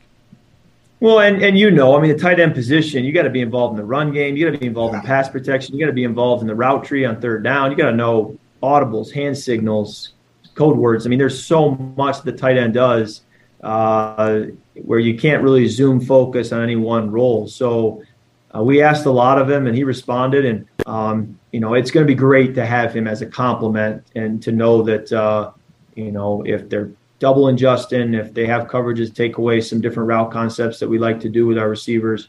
To have that that wide, that tight end position um, there, you know, it, it really helps. We had him to uh, score a touchdown. Seems like you thought the same thing. I'm excited to see what you end up doing with him. And once again, shout out to the Lions trading him away in the division. Yeah. Kirko, you can't laugh at that. Obviously, you're not allowed to do that, especially at this moment. Hey, on the video of you dancing with two watches, ten chains, you know, and Kirk Thuggins and Kirko chains, little Kirko, uh, not much, not enough was said. Hey, hey. We're talking eight pack in there. Hey, we're talking eight pack in there. Good rhythm, yoked Get up. drug tested. Dr- yeah, I'm t- what are we? Is there a different? Is this how you've always been? Did we just not ever see you shirtless, thugging around on planes? Have you always been absolutely strapped, or have you had to change the way you treat your body as you've gotten older in the NFL? I have always been absolutely strapped. More so in college, you know, in college, and you guys live this if you remember. I mean, the college lifts, I mean, they are meant to make you look good at the beach. And you better believe by my senior year, I looked good at the beach. Uh, I, I, really couldn't move very well, but I looked good at the beach. And so in, in the pros, I've kind of backed off the heavy lifting and tried to, uh, you know, to, to, just take it back, dial it down a notch, and uh, work more on movement, flexibility, tissue work, and stuff like that. But uh, man, my best days are probably coming out of college. You know, I was. Uh, I remember at the Senior Bowl when you had to. Uh, stand Jeez, Kirk, look at you, Kirk, look at you. There it is. Look at the There it feet on it. I mean, Kirk is. God. Jeez, Kirk. I'm probably I'm probably one of the lighter quarterbacks in the NFL, though. Gary Kubiak used to say, "Hey, what what did you weigh in at this week?" Because he was pretty concerned about how how light I am because I am pretty lean. I'm not a big hipped guy, not a broad shouldered guy. So, um, you know, I, I, have to be smart. I have to, you know, chuck and duck and, and understand my limitations. But um, um, you know, I try to play smart and still be able to make it work, even though I'm only 200 pounds out there. I cut you off there. What were you going to say at Senior Bowl when you were getting uh, height and weight? You just walked out and started. Yeah. Yeah. Yeah, exactly. Yeah, the Senior Bowl is like the only time where you like walk around shirtless in front of people. And my agent texted me after I weighed in. He's like, "I'm getting a bunch of texts from scouts that you looked yoked." hey, so I, I appreciated that, but then I came to learn that guys like Eli Manning and Drew Brees and Tom Brady and Peyton Manning, who go to Super Bowls and go to the Hall of Fame and play 17 years, that they don't really look that great with their shirt off. So I realized that's really not the goal. The goal is to do the stuff on the field that they've done, and so I kind of started to dial it back. I don't know. I saw you with a 19-yard scamper for a oh, touchdown oh, yeah. as yeah. well. I'm seeing you with an eight-pack now. I think there needs to be a little bit more respect put on Kirk Thuggin's athletic ability and how much of a study is. Ty, your question for Kirk Cousins. Kirk, you mentioned the tough games that you guys have coming up, and although you're five games up in the loss column in the North, and it seems like you know you basically have won the division. How do you guys keep that chip on your shoulder when you're continually winning and looking good and having so much fun on the plane? Like, how is it? I mean, is it hard to not maybe like kind of get a little taste of that success and and and kind of overlook what you guys have ahead of you, or do you realize like, hey, this is a team that could legitimately go win the Super Bowl, so having that chip on the shoulder isn't that difficult? You know, I think we are not winning that convincingly. I do think that there's a lot of room for improvement in the way we're playing. And so I think we would walked away from a few of these games saying, I'm so glad we won, but uh, we've got to play better. Um, and so there's that part of it that I think gives us all an edge. I think also in 2020 and 21, we lost so many close games, felt like we had a really good football team, but, but just, you know, came up really one game short in both years of making the playoffs. And so those experiences the last two seasons, I think, stay with you and it forces you to kind of keep that edge and not leave anything to chance. So um, I think this group knows what it takes to win in this league and it's starting to show. But uh, um, those past experiences, I think, help us to uh, to keep our edge. And playing at Buffalo this week also is uh, is going to keep you with that edge because that's a tough place to play. Hey, they're going to be pissed too. I don't know. They lost yeah. to the Jets. I don't know how much you pay attention to everybody else. That is going to be a frustrated football team. We hope Josh keeps the mustache in. Last question here from Tone Digs for you, Kirk. Kirk, you talk about chucking and ducking. Uh, there was a play yesterday. You took a uh, took a deep shot to Justin Jefferson. You took a shot to the ribs. Did not look like it felt good. Did he thank you for that? How the ribs feeling uh, today? Yeah, I got the wind knocked out of me. I'm I'm doing fine now. I just need to catch my breath for a second. So I just kind of laid there to make sure I could breathe, and then uh, had to come out for one play, and then was able to get right back in. So I'm surprised it doesn't happen more where the wind gets knocked out of you just because of how often you get hit. But uh, uh, we're all good now, and uh, and you know we'll get some good treatment this week and be ready to go for Sunday. Did you have the? Was that like that? Or, oh yeah, yeah, full on. Uh, hey, that's scary. Don't you think you're going to die out there? And there's some moments where you're like, ah, if I die, I die. I guess you have said that, but there's times where you think you're never. You say you're never going to breathe again, right? And there's there's some of that thought out there. Were you having that on the field or no? Uh, you do have that thought for a second that you're in a dark place and you'd like to get out of it. I remember whoever hit me, Payne or whoever hit me, pretty good, and I'm kind of I mean, I, I, don't know what I sounded like, but I must have been like, ah, because he, as he walked by me, as he got up, he goes, "You'll be fine, you'll be fine." so I must have been moaning or something. Uh, well, keep enjoying yourself, man. It's a lot of fun to watch. Maybe get, hey, are you going to get a couple chains for yourself, or how many did you have on yesterday? I think that's the natural next step. Yeah. I think more chains is the natural next step. I mean, at some point, when you're wearing like you know seven or eight and your shirt's off I don't really know where it goes from here unless I go get my own. I mean, we've got a lot more away games. So if we win one of these away games, I just don't know where to take it from here. So um, natural next step would be to get my own. Uh, you got to yeah, get get a grill. Ooh, yep. You got to get a grill. A grill. yeah, I think. Uh, we appreciate you, ladies and gentlemen. Quarterback of the Vikings, who are seven and one, Kirk Cousins. Yeah, Kirk! Right is a man who is awesome at football, college football national champion, Super Bowl champion, Ryder Cup champion. He once had 31 tackles. Yep. No, he twice had yeah. 31 Jeez. tackles in a game and 100 yards rushing on the offensive side. Oh. Centerville Elk legend, Ohio fuck, AJ Hawk. Yeah. yeah. The tables here at Boston Connor at Ty Schmidt. One half of the hammer. Don. Don Cowboys Tone Digs is here. It has certainly been a productive day here on this Overreaction Monday because this city, Indianapolis, is the actually we're in Lawrence, oh. which is outside of Indianapolis. Right. Uh, Indianapolis, downtown Indianapolis, much different than what it used to be pre-COVID, but feels like it's on its way back. Maybe in the next year or so, hopefully, of being the prominent Indianapolis that I came to love. And the reason why I still live here is because how awesome this city is. Anyways, this particular, well, the city that is closest to this city that we used to be in, team I used to play for, has made some big news on this Monday, November 7th. Because yesterday they traveled up to New England, Foxborough, a familiar foe, the New England Patriots, a nemesis of the Indianapolis Colts, and they put out an abysmal, embarrassing performance in which they had negative two yards offense in the first quarter, making a lot of people wonder. You fired the offensive coordinator a week ago that we didn't know exists. Frank, were you even preparing for a game to be played? And how is this what your team has become with such high aspirations at the beginning of the season? Monday comes around, Jim Irsay says, Frank, I appreciate everything you've done for Indianapolis. You're an incredible human. I think we all like you, but it's just not working for the Colts. You're fucking fired, dude. So Frank Reich's fired. Who's going to be the interim head coach? Is it going to be Gus Bradley, who's the defensive coordinator, former head coach uh, of the Jacksonville Jaguars and other places? John Fox on the staff, former head coach of the Broncos and the Bears and some other places. Will he be the head coach? No. Jeff Saturday has been hired as the head coach. And you're asking yourself, has Jeff Saturday ever been a head coach before? He has not, except for in high school football, but he has deep ties with the organizations. He is be in organization.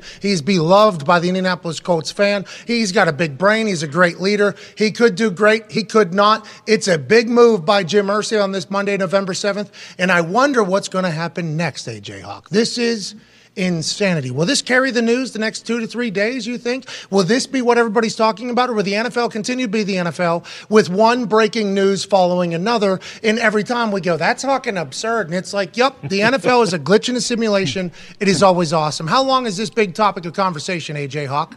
I mean, I think today it's going to be a big topic, and then obviously the reacting off his press conference tonight, and then we're going to get to see like the footage of like what's it, of Jeff at practice, like maybe addressing the team a little bit. So yeah, I think it's going to carry on through the week, and then I'm I don't know about you guys, but I'm curious just to see what it looks like, what Je- what it looks like with the mm-hmm. Colts with Jeff on the sideline as the head guy. Like that's that's going to be fun to watch. I'm excited to see how it all pans out uh, in Indianapolis, and we will certainly keep people updated. I have a lot of uh, questions out to a lot of different people in the Indianapolis Colts organization.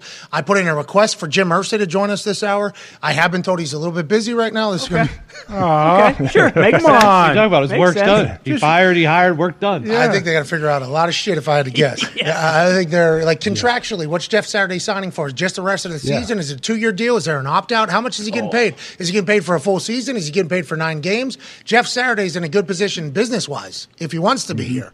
And I'm not saying he would. And maybe they agreed to a deal over the phone call whenever he was called at dinner last night mm-hmm. when Jim Irsay was telling him he was going to be the head coach of the Colts. He's, excuse me, and they negotiated a deal then. But there's probably a lot of shit that has to get done. So we appreciate the information and getting back to us and the response and the request to the Indianapolis Colts. I would like to hear from Jim Irsay. Hopefully tonight, six o'clock press conference, we will. I mean, like you, you mentioned it. Is there really any negative here? I don't think there is. I really don't. Like, there, Immediate reaction is to bury Jim Irsay for this hiring. for sure. But then, as we've talked about it for the last hour, and we apologize for repeating ourselves if you've been watching for a while, I guess a lot of people have fucking appreciate it. Know that I'm sending out so many different fishing lines into Yeah. the water Yeah. To try to get more information and try to get people to talk. I'm trying my best. Hopefully, they'll get back to me. Seems like it's a bit chaotic right now uh, with certain people that I'm trying to message. The direct people is who I'm trying to message to see how this happened, and hopefully, we'll find out at this whole thing. But it is immediately a, a burial, Jim Irsay. Yeah. All the pictures that Jim Irsay has tweeted himself of himself get brought back into the fold. All the bad stories of Jim Irsay that you've heard because Jim Irsay has battled his demons, certainly has battled his demons. But if you think about his life, you know, I think if he was able to avoid everything with the way his life has gone, I think that would have been an incredible feat that not enough people would have put over. I think there's chances for him to do some things, and he's made the wrong ones at a couple different times. But overall, the people of Indianapolis, I think, have benefited greatly from Jim Irsay's presence. I've gotten a chance to become like kind of friends with Jim Irsay. Ah, I would say so. friendly, friendly with Jim Irsay. Not friends. I would never get invited to something with me and Jim. Hey, yeah, you won't come over. Like that's not. That'd be a friend Yeah, well. friendly with with Jim Irsay. He's been nothing but kind to me, nice to me. He's helped me out with a lot of things whenever you think about business and who I should talk to and who I could potentially get a hold of. He's helped out so many charities and foundations. So I think immediately upon any decision that Jim Irsay makes, there's going to be people that point out his transgressions from the past and everything that he does and say, oh, this is what Jim does. Oh, Jim, go back into the. Bu- Jim's doing this. And everybody says Jim gets on the bottle. I don't think he was ever alcoholic, so maybe learn a little bit more about him and his story eh, before you bury him. But it is nonetheless, he's made bad decisions in the past. I think we all have. But whenever he does this, the immediate reaction is, what an idiot. What an idiot. This dude's been around the NFL a long time. This dude's been running a business for a long time. I think he was uh, GM whenever he was like 30 something years old. His dad just kind of gave him the job. And did he, was he ready for it? Probably not. Did he do it? Yes. Long time, like 11 years. Then he bought the team from his father for like a million bucks or something like that. He's the youngest owner at the time. He's had to go through so many different eras of the NFL. He's had to be a part of so many different negotiations with the NFL. He's had to negotiate stadium deals, not only one, but two of them with Indianapolis, mm-hmm. and also in other ones that he's had to do for the NFL as a whole. Jim Irsay is a much better businessman than anybody gives him any credit for because of everybody just automatically talking about the way he tweets, the friends that he has that are a lot of hippies and songwriters and deep thinking motherfuckers. Jim Irsay's friends with those people, so that's not normal. So people don't think those people are always of a sound mind, even though they think much differently. Jim Irsay is an impressive businessman. Jim Irsay has had a pretty fucking good program for a long time here in the city of Indianapolis, Indiana, which, if you fly over, looks like about two blocks of New York City with how small it is. Business wise, this is a home run. Jeff Saturday is the only thing we're talking about. We're not talking about Frank Reich. We're not talking about having negative two yards offensively yesterday against the New England Patriots, who aren't the New England Patriots of old right now. They're terrible performance against the New England Patriots. Jeff Saturday's beloved in the city. People are going to want to come watch Jeff Saturday. And do interim coaches ever really work out? Very rarely. Jim Irsay hasn't fired a head coach in the middle of the season in 25 years as an owner. Never done this. Has seen other teams do it. Has seen other places do it. And I'm I'm excited for the fact that he has seen other teams do shit. And he goes, "Why are they doing that? Everybody, hates that guy. Why, why would you even?" What if we ever do this, brother? And hopefully we never get in this with his group of friends that he talks to, or consultant, or business. If we ever get to do this, we're bringing in somebody that's liked, somebody that we like, somebody that we enjoy, somebody that the people like, somebody that we're going to be able to at least have a little bit of positive. They hire somebody that everybody hates. But why would you go from bad to worse, brother? He's doing this with Jeff. I don't know if it's going to work out on the football field. Who knows what the Colts become? But from a PR business span or, or, or, or business side of it, it's brilliant. This Yeah. is a Yeah. brilliant move by the Indianapolis Colts. Oh, also, you can't grade like you can't. I don't think like anything when you make a decision, you can't sit sit off right away and say, "Oh, this is terrible. This is what's he thinking." I guess you, that can be your opinion, but we don't really know. We need to let it play out. It's like in the in the spring after the draft when they say, "Oh, who won the draft?" I don't know. We got to see what happens when they get out there and actually put these guys in the game. Like we don't really know until we see how it plays out. I think. And what if, just on a complete flip side of everything I said, what if Jim Irsay's just like, man, fuck it, yeah, Yeah. season stinks, Yeah. anyways. Mm-hmm. Not? Jeff, Jeff, remember you told me you're one of my buddies. Like Jeff Yeah. and him are friends. Like, I, what if Gorman would have been named the head coach today? That would have been oh, awesome. Why not? that would have been awesome. Jeff Gorman, he used to work with us. Hey, Gorman originally worked with the Colts and Jim Irsay, back to working with the Colts and Jim Irsay. Incredibly happy for him. He also runs the microphone during quarters, the show at the stadium. Oh, yeah. He sounds like a carny while Great, he's yeah. So good. He's incredible at what he does. Oh. It is amazing. Are you ready to go? Like, and then he'll fire through like a question. Wrong. Sorry. Right. So close. Like he is. He's incredible at what he does in the stadium. But he's also. We think we're not 100 percent sure. We don't know this, but we think he's in like Jim's circle, right? He's Yeah. he's one of pe- people in Jim's circle. I assume he knows how this came to be. Mm-hmm. And what if Jim is just like, we like Jeff, don't we like Jeff? Jeff said he wanted to be a head coach. Fuck it. Let's give him a shot. We had negative two yards. last- It, and that's what you can do when you're an owner.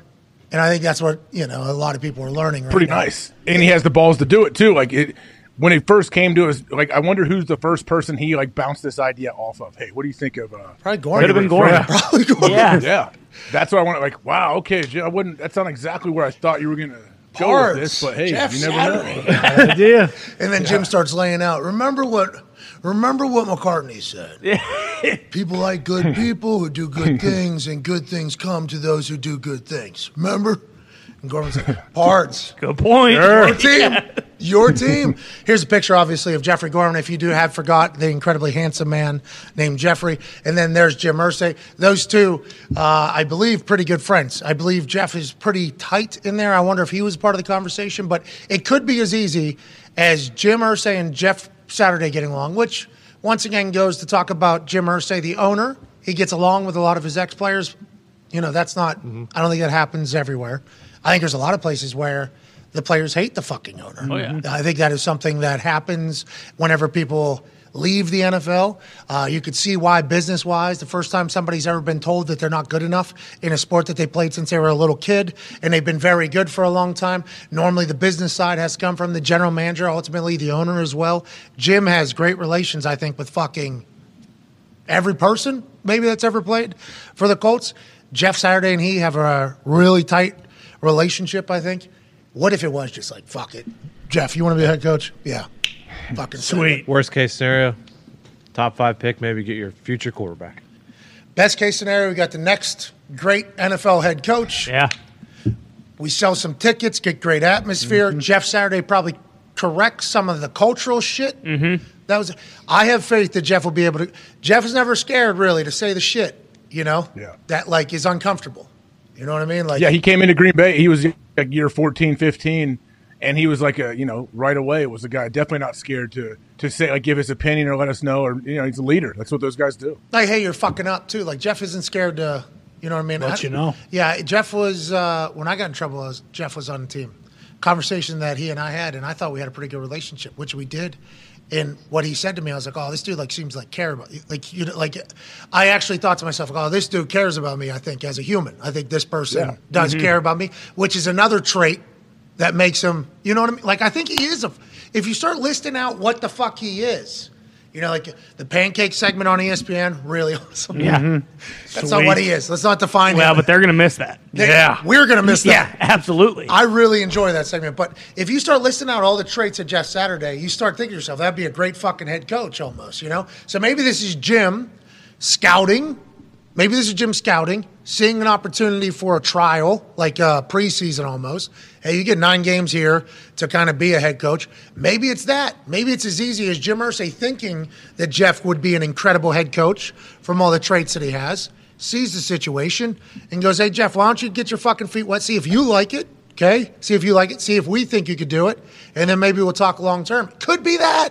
I mean, we have no fucking idea how this came about because of how out of left field it is. Yeah, and I, I mean, you have to assume like the expectations aren't sky high. You know, it's like no one's expecting Jeff Saturday to come in and all of a sudden the Colts to rip off, you know, eight wins or whatever. But to your point too, it could be like the type of thing where it's like, well, I can't hire someone who's already on the staff to be an interim coach because whatever messages have been getting spread around the locker room, like they're just not landing. Like things are stale. I need to get someone completely different who is removed from the entire situation to come in. And if it's a former player who guys respect, even if they didn't play with him, like maybe he does shake things up enough where it, you know it kind of course corrects a little bit. Not necessarily where you're going to turn things around and go to the playoffs, but I think if you see small changes, like you know that hey, job well done. That's really all you can ask for. What if this is what if this is Jim Irsay scouting?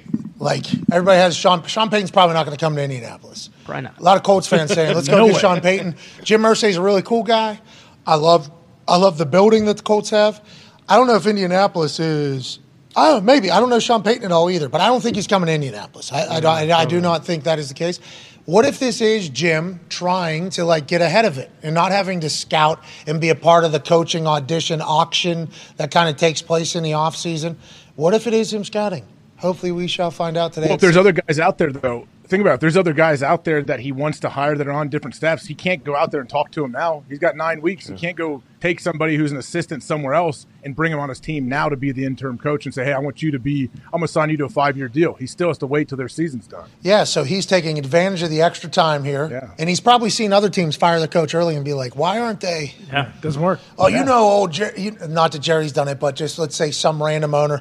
You know, old Hank, he didn't even use the t- this idiot. You know, mm-hmm. he's like, this guy didn't Yeah, even. let's do- take a shot. Let's take a shot and do something no one's ever done before. See if see what happens. now, will we be saying this in three weeks if they look like they looked yesterday against the New England Patriots, I wonder they probably won't even be a talking point at that point. Which Yeah, And season will be way over. And I don't think you would pin that on Saturday either. I don't think that you team stunk before. Yeah, exactly. I don't think we'd be saying like, "Well, Jesus fucking Christ, Jeff Saturday's not getting him ready to play." You know, it's a win for Jeff. yeah, Hundred percent. It's a win for. This seems like a good decision. It- there really Very smart. no negative for him taking No. That's why I think he jumped at it. Was like, "Fuck yeah, absolutely, I will do this." Coach, you take it. Yeah, and Hey, fuck it. Yeah, come on. I'll be a head. I know a coach. lot of Pat. Don't you know a lot of guys that want to be coaches? I know plenty of people who want to be coaches, but they're like, I just I want to be a head coach. I don't want to work my way up. I want to be a head coach right away. I'm not making coffee for some basic motherfucker that knows less about football than me. Yeah. I'm not drawing up cards for a guy just because he's coached for 20 years.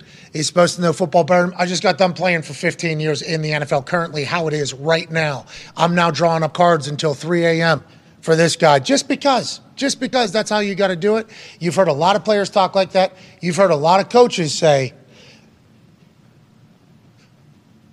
they're going to suck as coaches mm-hmm. Because you haven't been there. You don't understand how to handle situations. You don't know how to do this. You don't know how to get through this type of thing. If your team's acting like this, here's a drill that you learned, or here's a practice that you learned from somebody 15 years ago. That's one of the great coaches. Then there's a, a development and all that. A lot of young coaches have gotten head coaching gigs. A lot of young head coaches have done well. They did not earn their stripes as much as other coaches have who had to wait around a long time before getting the dream job of being an NFL head coach. Now you got potential players just coming in who have never done it, and it's not going to be every player. Okay.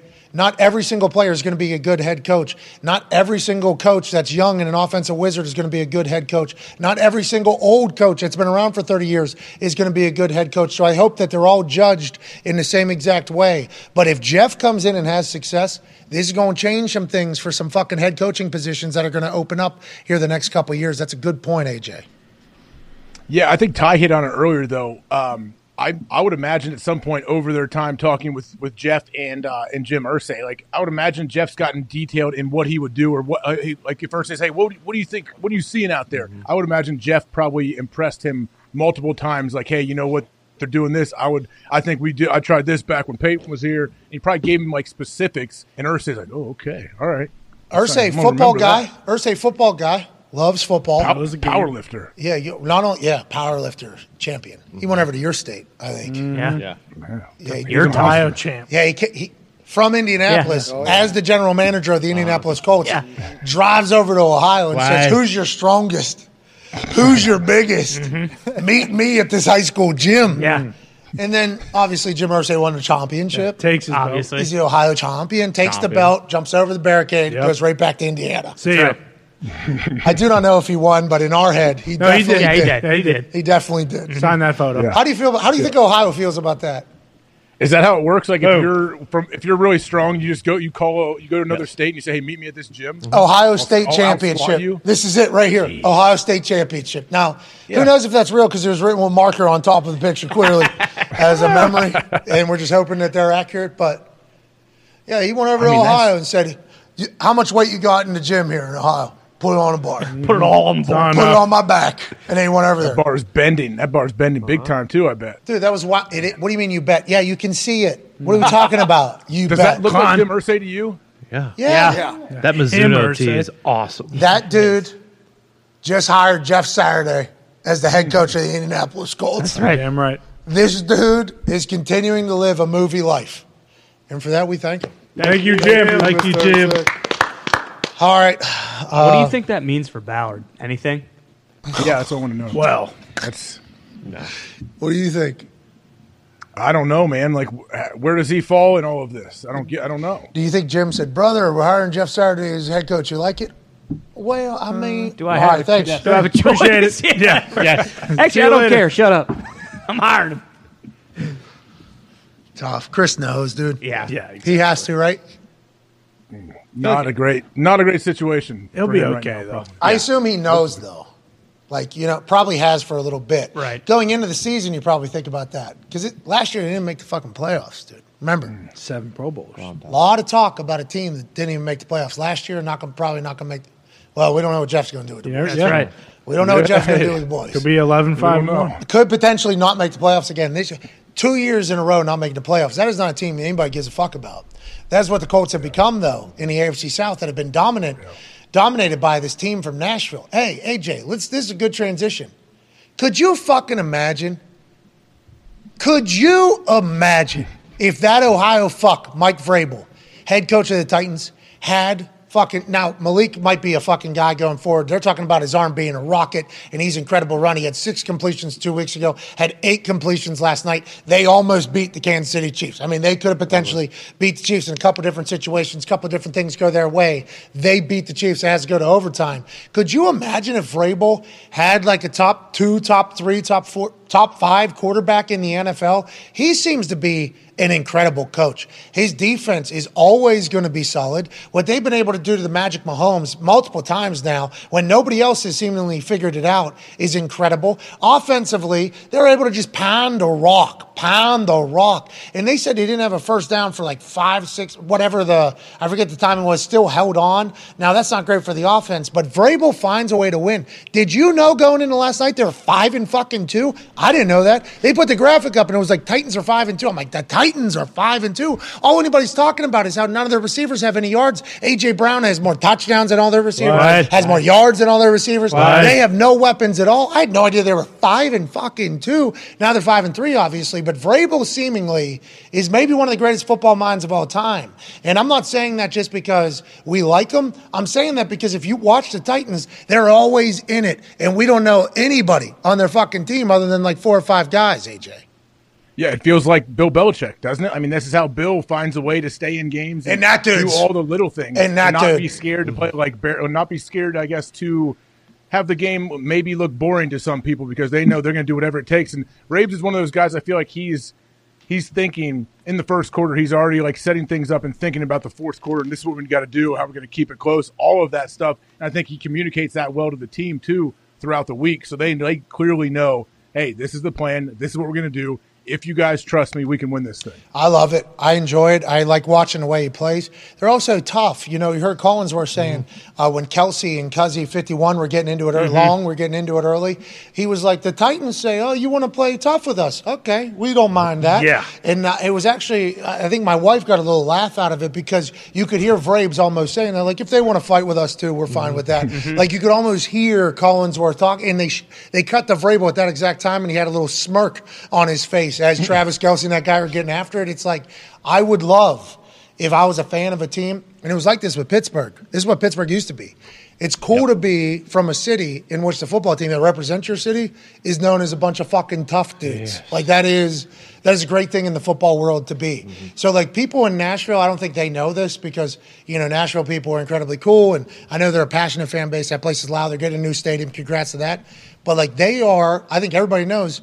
Hey, we're about to play a fucking tough. T- like we're about to play some fucking dogs now. This is about to be a fist fight, and they don't care against. They'll do that against anybody. They will fight anybody, and I I enjoy it. And a lot of people think that kind of style is out.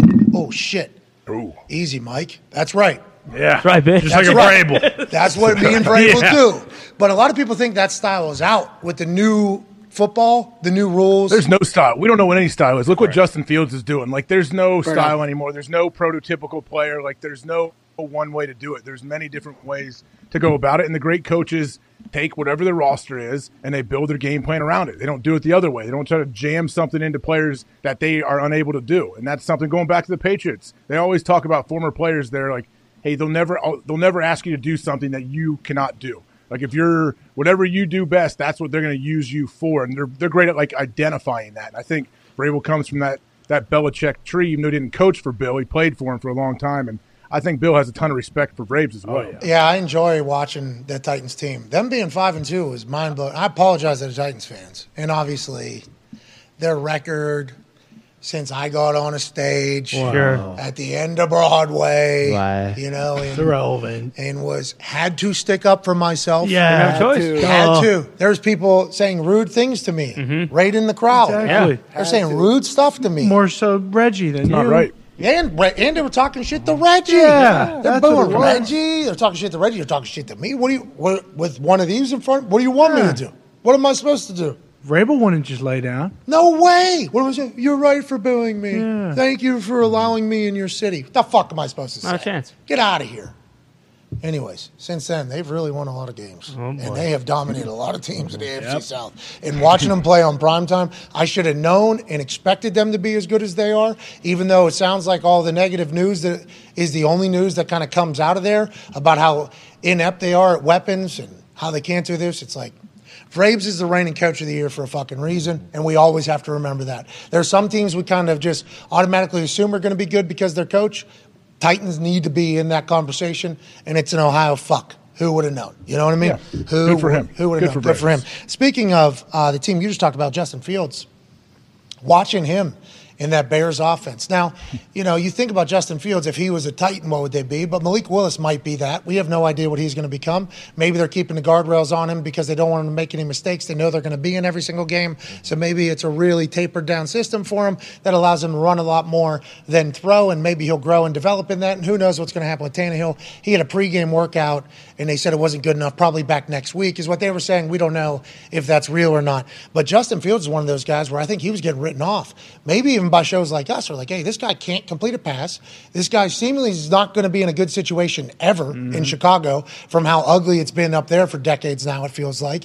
And then now watching him play in a loss, nonetheless, in a loss against the Miami Dolphins, a lot of conversation for the Chicago Bears is Justin Fields is a dude. This guy is a lot of fun to watch him play football. 178 yards rushing, 130 some passing. Had a dot right there for a touchdown. But if you listen to Zito chat and you listen to Bears fans chat, they're excited to watch the game, right? Like it's fun to watch the game now. everyone in Chicago, that's all I can say. It's like, that, yeah, we lost that game, but it was every time Justin was on the field, you know something's fun's going to happen or something explosive like what we just saw there. He's electrifying, and Eberflus has been able to turn that into a place that is uh, beneficial for his quarterback very quick.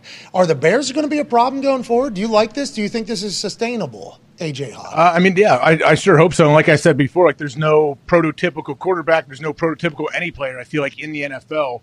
So I, I like what they're doing, man. Like this dude is so fast. I, I just try to think of it as a defender. Yeah, obviously you have your pass coverage, you got to do whatever. But it, man, especially if you're if you're somebody that has you got coverage, but you have to have your eyes on the quarterback, like this would just suck. Like it would it would cause so many issues because not only hey hey make sure we uh we keep this guy kind of hemmed in because he can pull it down. He's faster than our whole team. Well, that's tough to do in a game, especially for four quarters. Like he's just going to make some plays, and it's it is fun to watch. As as Zeke said, I feel like he's he's brought a lot of juice to uh, Chicago, and I, are people saying, hey, he's our guy now moving forward? This is our franchise QB. Has to be. Yeah, I, I believe they are. I believe it's an exciting time to be a Bears fan, and you're kind of viewing this as his rookie year almost. I don't think the expectations this particular year are that high. First year head coach, first year new system. Uh, Justin Fields is getting no his first. scumbag Nagy. Yeah, he's getting his first real opportunity. So they're almost viewing this as a rookie year for Justin Fields, even though he already had one. So that's great expectations, too. Like, all right, if we show promise, we show that we're getting better, Bears fans are going to allow us to do so. They're going to be patient, even if we lose at home, which they did. Yep. They're still like, uh, all right, Kind of a moral, kind of a moral victory, even though we don't have those type of things. It's kind of a moral victory. I feel. Like. But I think they're accepting those this year because the Bears fans are like, everything has been so dysfunctional for so long. We'll take moral victories. And I think that the Dolphins are going to be a good team when it comes, Yeah. you know, January. Uh, Oh yeah. Because I think so. Tua has proven big moments, he plays good. He plays great. Mm-hmm. So the only thing that would really hold back that Dolphins team, we assume Tyreek Hill will be able to show up. He's still a guy. Waddle's played in big moments. The only thing that would hold them back, right, is if they all just lay an egg in a big game. If they don't show up in a big game. Tua has proven now, not in the NFL, so I guess I, I cannot guarantee this as a fact. But Tua has shown up in big fucking games better almost than he has in the past, like in other games.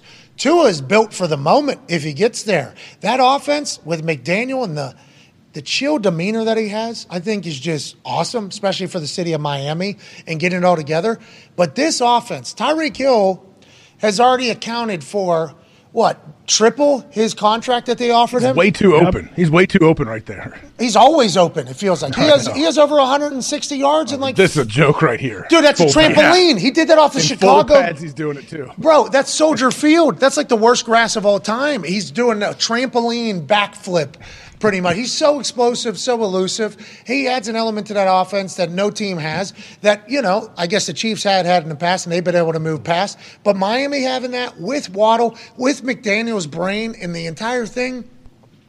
I love the Dolphins, man. I enjoy them a lot. They're going to have to get some stops, but once again, that might be Justin Fields being Justin Fields. Because on that 62 yard touchdown, that's a throw that Justin Fields takes down and makes an anomaly alien type play. Hopefully, you get rid of that a little bit, but I love that Dolphins team too going forward. Yeah, and they've beaten good teams. Like it's not like they're beating the Bears every single week. They've beaten the Bills. Ravens. They, they were down twenty eight to seven against the Ravens. Like they've not only you know had a lead and held a lead, but they've also come back from massive deficits, and they have the weapons. Like I feel like that's what it always comes back to with the teams that are in it at the end. And you've mentioned it before. Like they have two unbelievable wide receivers. Gesicki is a guy. Mostert is a great running back. Like they really can make a run. I think so. Yeah. I am. They traded for Nick Chubb too. Ta- uh, Bradley Chubb, but I mean Bradley Tyreek. Chubb, yeah. yeah. Tyreek Chubb. Hill has a Well, thousand receiving yards. The guy who too. they did trade for though, Jeff Wilson. Got in the end zone. Yeah, and looked really good What and was play. and was pissed off about being traded from the 49ers. Like, so you, he might have a little extra chip on his shoulder moving forward. Does it? Do you think if they don't have like a home playoff game though, and they have to go play somewhere cold like late in the season, do you think that changes how they are at all? That was asked this morning, I think, on one of the programs, or last night on one of the programs. I forget what it was. I don't know. That's a great question. right. Like when they have to go play Buffalo in Kansas December City. and Kansas If you got to City. play a freezing, cold, Baltimore. windy game, like those deep balls aren't going to be great. If it's like a cold, like the wind is swirling, it's No. ten degrees. And no offense to Tua, this isn't his fault. No. It's his life that he's lived. Like it's not his fault. From Hawaii, Alabama, yeah, not used to it. SEC, oh, you know, you know when the ball, even the humidity makes the ball a little bit more sticky. Yeah, Whenever it is fucking four degrees and dead ass dry, which is the worst cold. so no cold. snow, not even any fucking wind, just bone dry. Great. Four degrees and gray. That is the worst. And the ball gets very slick, very, very slick and very dry. A lot of, a lot of, you know, there's going to be a lot of that. But can he handle it? That's a great question. Can that offense that is just Lambo, Lambo, Lambo, Lambo, quick, quick, quick, oil, we're in, we're out. Do the elements fuck with them at all? Now, Miami adds its own element. Miami's incredibly difficult to run in. It's very humid. It is very miserable. It can be excruciatingly hot mm-hmm. down there. But the cold is a vastly different animal. I hadn't even thought of that until right now. I I, I guess that's bad punditry by me. I found a headline here that Tua uh, plans to simulate cold weather situations this offseason. That was from January of this year because I think they did struggle in, um, How in do you weather that? situation. I assume he just held a football in a cold tub. I assume he went into the freezer. They have one of those big freezers probably at the facility. Yep. and just played catch in there. You know what I mean? It was like, hey, yo, chef, boom, Yeah. boom, Oh yeah, the But- big, the big walk-in freezers. boom, yeah, like, Oh, at, like uh, Rocky Balboa boxing on the couch. boom. Hey, who wants to go hang out with Tua in the big freezer? Hey, oh, hey, it's your turn. I think, boom. He's like, yeah, it feels like it's coming out of my hand. Right? Yeah, it works. I think if I get uh, uh, uh, three licks, really, when it's really chilly, boom. Yeah, that's that's probably what he's doing. That's smart. That's smart. Yeah, and if they're the five or six seed, it might be in you know Tennessee or Cincy or Baltimore, but also like they could still win the division. They're, it's them, the Bills, and the Jets are all six and two, six and three, six and three. Like Josh Allen's elbow scares me. Man. yeah, mm-hmm. Yeah, that Any one. type of elbow, quarterback elbow deal when it gets hit, that thing can last for years. I Already like. had I'm to not, buy. I'm not saying his is at all, but Ian Rapoport has a tweet about this. QB Josh Allen is likely to be limited this week because of an elbow injury suffered late in Sunday's loss, but as of right now, it is considered a situation to monitor rather than an ailment that would keep him out of the game, sources say. He's still undergoing tests to be sure.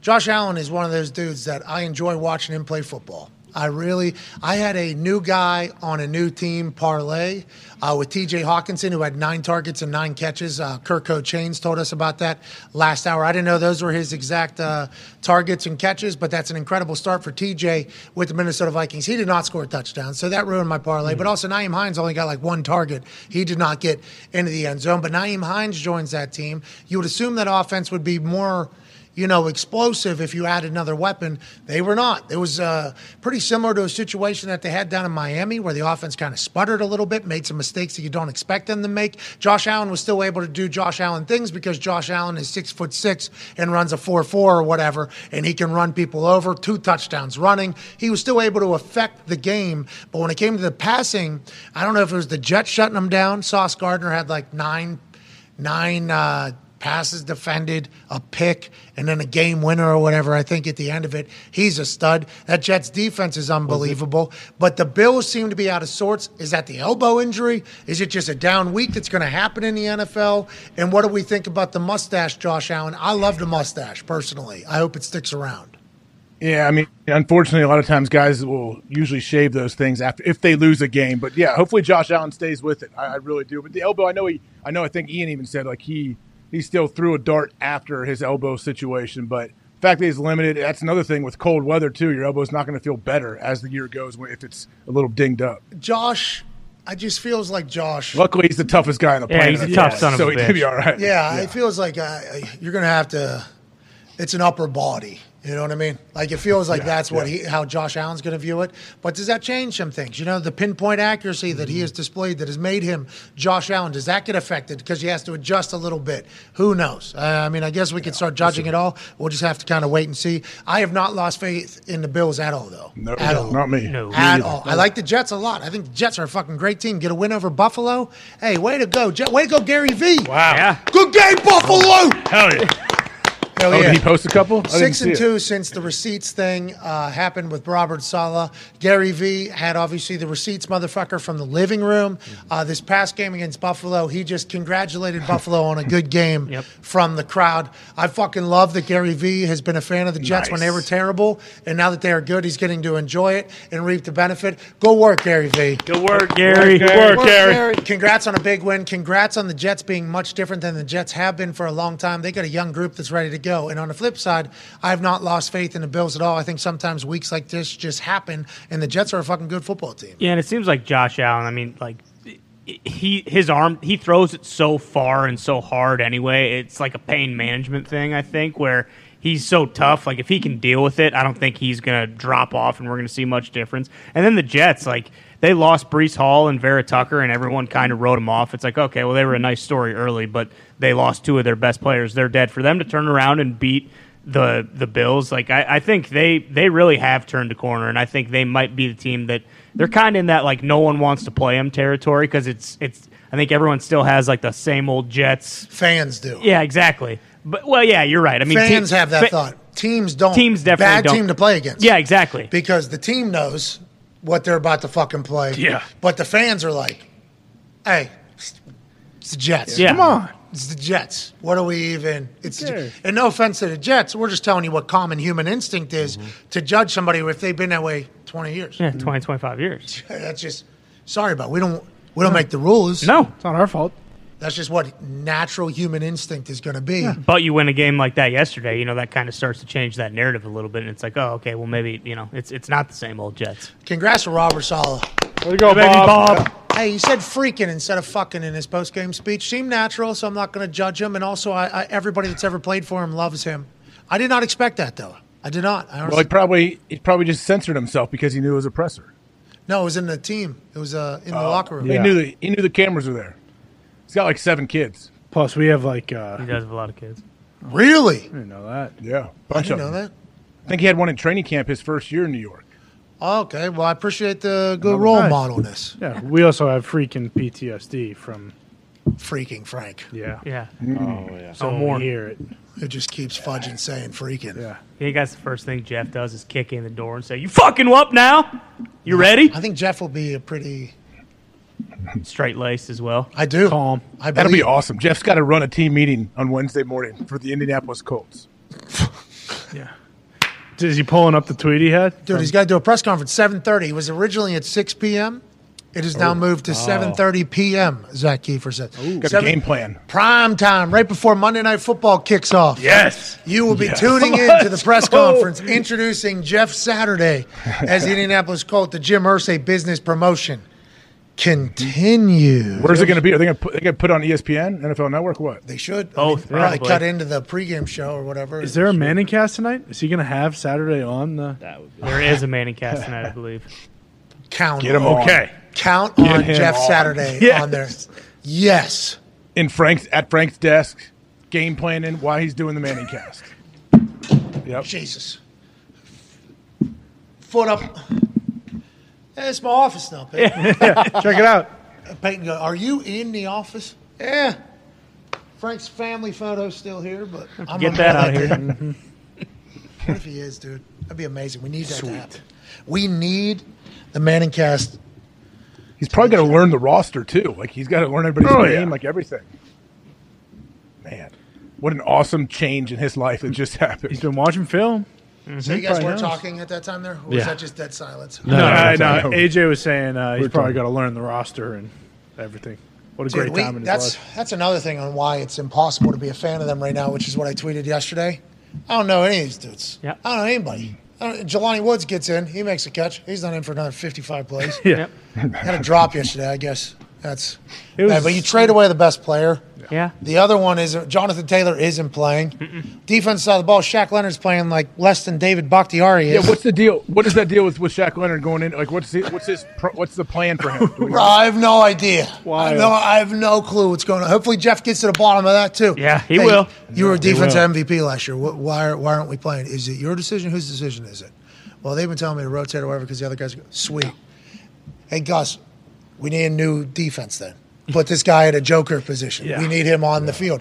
If if it isn't his, let's get him on the field. Some- Rotating sucks. Like if he doesn't want to rotate, rotating sucks. It's just really hard to like, get in rhythm. I feel like. He would. I don't know if he wants to. I don't know if. I think Shaq might have forgot who the fuck he is. And this is. I don't know him that like that. I haven't talked to him like that.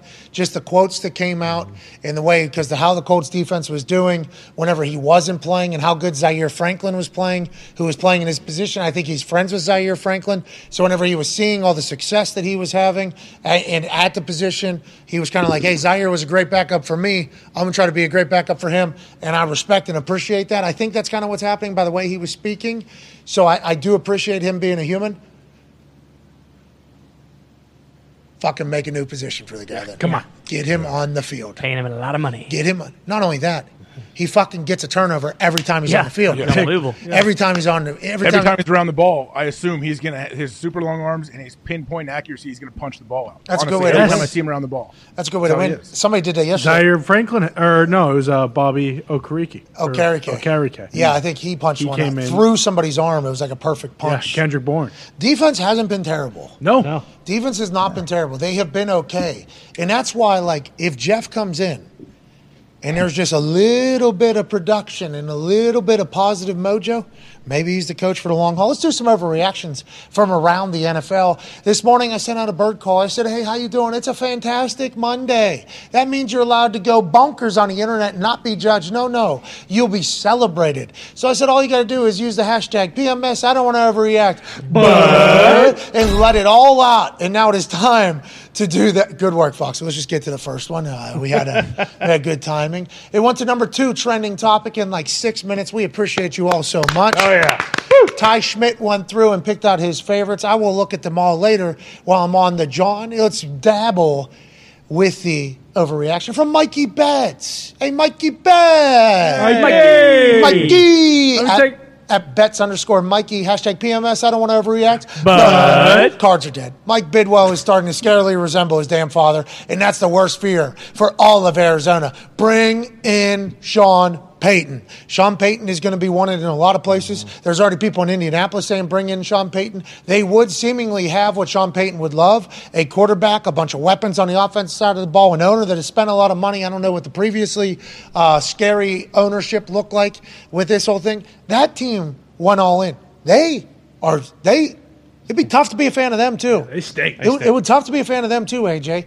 It's a beautiful city. They spent money. They seemingly have it all figured out, but they don't. They're not fun to watch. They can't win. What is the? deal? Are they dead? Is old Mikey Betts right, AJ? I don't know if they're dead, but I have a hard time having any confidence like picking them. I guess it just seems so weird between Kyler and Cliff. There just seems to be like weird animosity. I don't know. I don't know if everyone's not on the same page. I don't know whose fault it might be, but just like the inconsistency is it's tough. It's weird. I don't I don't know who they are. I really concur. I, I feel the exact same way. Connor, what are you gonna say? Like I, it said, bring in Sean Payton. I don't know if Cliff is the problem. Like you, we thought this was going to be one of We the. have no idea. A Yeah, no of- idea. Yeah, Well, a Kyler- lot of Kyler fans paid, think so. Like that. Yeah, but we thought, there. yeah, we thought Quarterback Kyler was going to come in and shut everybody up because the entire conversation this offseason was, oh, he doesn't watch film, he plays video games, and he's come in and they are what a two point conversion away from being one and seven because of the Raiders game. Like they haven't looked good even when they've won games. So it's just been a shit A lot of people year. blaming Cliff, I think, on the internet as opposed to Kyler, but one way or the other, they're going to have to figure it out because they are disappointing. Yes. Yeah. And they got swept by the Seattle Seahawks, who might be a wagon. We're not saying they're not, but you see how Cardinals fans think they are dead. Next one, Foxy. This is from Jay Brown at Owen and Ryan's dad. Oh, congrats on Father's Day. Ah, nice. Hell yeah. Happy Twins. Father's Day. Happy Father's Day. Hashtag PMS. I don't want to overreact, but the Rams better start holding on to some draft picks. This thing is about to be in rebuild mode. Stafford to Kupp is the only thing that works. Everything else needs to be blown up. Obviously, the Rams just lost to the Buccaneers, where Tom Brady won 60 yards in 35 seconds with no timeouts to take a lead with 10 seconds left in the fourth quarter and beat the Los Angeles Rams. Los Angeles Rams have not looked good. Los Angeles Rams are supposed to run it back. To the Los Angeles Rams are supposed to be a real team this year in an NFC West that is packed. They have stunk. And it seems like, much to old Owen and Ryan's dad just said, the defense, Jalen Ramsey said, it would be nice if our offense would fucking win a goddamn game every once in a mm. while. Anytime that starts happening, you know that in the building, there's a little bit of chirping. And Sean McVay is not only the head coach, he's the offensive coordinator. So what side does he lie on? Sean McVay is directly tied to Matthew Stafford and Kupp and Aaron Donald, allegedly publicly for how long he'll remain the head coach of the Rams before taking a media job that'll pay him like 20 million a year because of how, you know, young, accomplished, and how great of a speaker he is. It's an interesting situation. We're talking penthouse to outhouse with the Rams very quickly. AJ, how did this happen? I, don't know, honestly. And the Jalen Ramsey comment is, I mean, it it could be nothing. It could be fine if they get back on track, or it could build into something bigger. And like the we talk about a lot, the defense and offense and offense and defense relationship. Like it's two separate units a lot of times. Guys get along, guys play well together, but you're separate. Like you do things all day separately almost. And so when you come together in a game, and one side it feels like the other side's not like pulling their end. There'll be little comments here and there, maybe, but if you don't shut it down right away, it can grow into something that it's real, you know. And guys, we say all the time, it only takes one guy to peak, get in the wrong gap, whatever it happens, and, and the play is gone. It's it's out the gate, and you see more and more of that when teams start start having like infighting and blaming other people. It's not good, especially at that magnitude. Now, Odell Beckham Jr. is still a free agent. Maybe he comes back and helps that offense, but I don't know why he would pick them No. over a lot of the other teams that are allegedly interested. Go ahead, Tone. Um, if I, I just went through the game yesterday, and if you take out the one play at the end of the half that they had, and the one play at the end of the game they had, they had eight three and outs of tw- on twelve of their drives. That's not good. That's wild. Is his elbow all right? Stafford's elbow? Dude, him the Kupp seems good. Yeah. His O line just stinks. But that's the problem Well, too. Is we said that like very early on. It's like the O line stinks, and like that's literally all they do is they just throw it to Cooper Kupp. And nothing has changed. Exactly. And if and if he's not open or he doesn't, you know, go off and like score two touchdowns and open things up, like they just don't win because they don't run the ball well. They paid Allen Robinson all that money. He has like fucking eight catches this year. Like it's literally either, hey, Cooper Kupp, we need you to have 18 receptions for 250 yards and three touchdowns, or we're not going to win the game. What a run. What by happened Rams. with Cam Akers? That's a, another thing. Well, he didn't get traded, so they said he's going to come back. Yeah. They said he's going to come back. We're going to try to work him back in there. He must. And if you hear what Jalen said, and then you hear Cam Akers wanted out of there, let's assume that things aren't all gravy behind the scenes there at the Rams, which is a shame. Which It's hard leads to handle success. You got to handle success, man. It's tough. Like there's a lot of different people pulling at everybody in different directions, and things. You hit some adversity. We're going to see who they are, I guess. yeah, expectations change with success. Hell of a run though, Rams. Hey, Got the Super Bowl. Good run. They're, they done? They out of here. their number one pick next year is uh, the Detroit Lions have. Hell yeah. I'm sure that'll be a good decision. Always is. Hell yeah, we needed that man. Hey, Hutch Needed had, it. Hutch had a big interception yesterday. Yeah. Hell yeah, he did. Uh, let's go to the Baby next the way. overreaction What a good show. play. It was hell of you. Let's go to just well, Come on, Ty.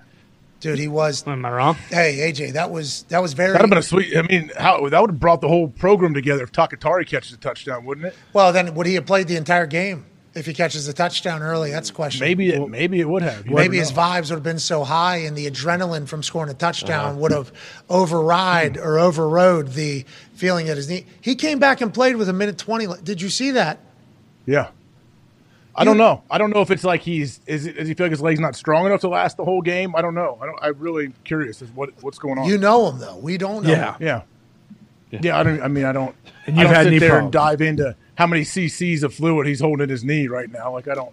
I don't dive that deep. because he got on that uh, bike, that fan bike, and we saw him Oh, yeah. do like The a full- CrossFitters. he did like a full peloton, Oh, like a full ride there. I, he had a good sweat on, Mm-hmm. and they showed him on there, and then they put him on the injury report, like questionable or out or whatever.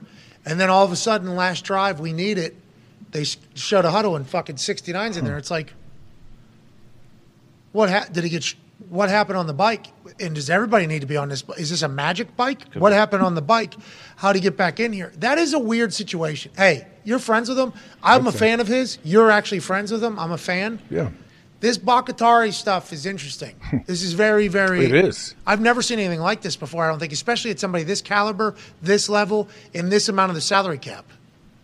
Yeah, I, I mean, I just wonder what like what does the future look like if we're going to continue the rest of the season like this, which you would imagine, right? Unless he can build up enough strength or whatever, feel good enough to stay in the whole lineup. But like, this, I hope that he is planning for like even I don't know, like getting back to being a full time player as soon as he possibly can. Have you ever seen this before? Not like for this extended period of time. No. Two years. I don't. Yeah. Well, also, they're It's great. He's so good. He's so good at football. Like a game changer for them almost. You know? Yeah. Oh yeah, he's like usually like when he's out there and he's healthy, you're like all right, well, erase that dude because he's got him.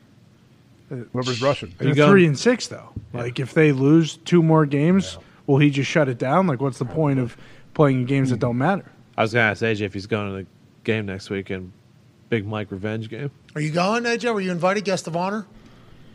I'm not going to the game, but I am excited. The Big Mike coming back to Lambeau, right? Oh yeah, yeah. Big Mike coming back, driving down McCarthy Boulevard, taking the right. buses right down there to Lambeau. Should go. I wonder if he still has his place. Mike has a sweet house there with the Mike's barn. We, we saw the NFL Oh, Network yeah. stuff. Oh yeah, we seen the basement. Mike's apartment. All right, let's go to another. Uh, let's go to an, his apartment. How dare you? What's that? It was a popular website. Big house. It's a porno. One of, site. yeah, one of Tony's favorite yeah. porn sites. Oh, what's you You're bopping? bopping. Not recently. I think it's been shut down for a few years. Yeah, they ran out of business once Big Ben wasn't subscribed to it anymore. Oh, come on. Jesus shut down. Yep. Exactly. It's a good callback. All right, let's go to another overreaction. I'm happy to know I didn't know what that was. Yeah. sounds like it had a great run though. Sounds like it had a great run. At uh, Ginsicki, 37, Justin Ginsicki has his mouth open with sunglasses on. This guy brings the juice. He does. This guy brings the juice. Every conversation he comes in, he, he brings it. You know, hashtag PMS, I don't want to overreact. But there isn't anything worse than being a Falcons fan. At least when other teams think they get blown out like they're supposed to in Atlanta, they tease us until the ultimate collapse.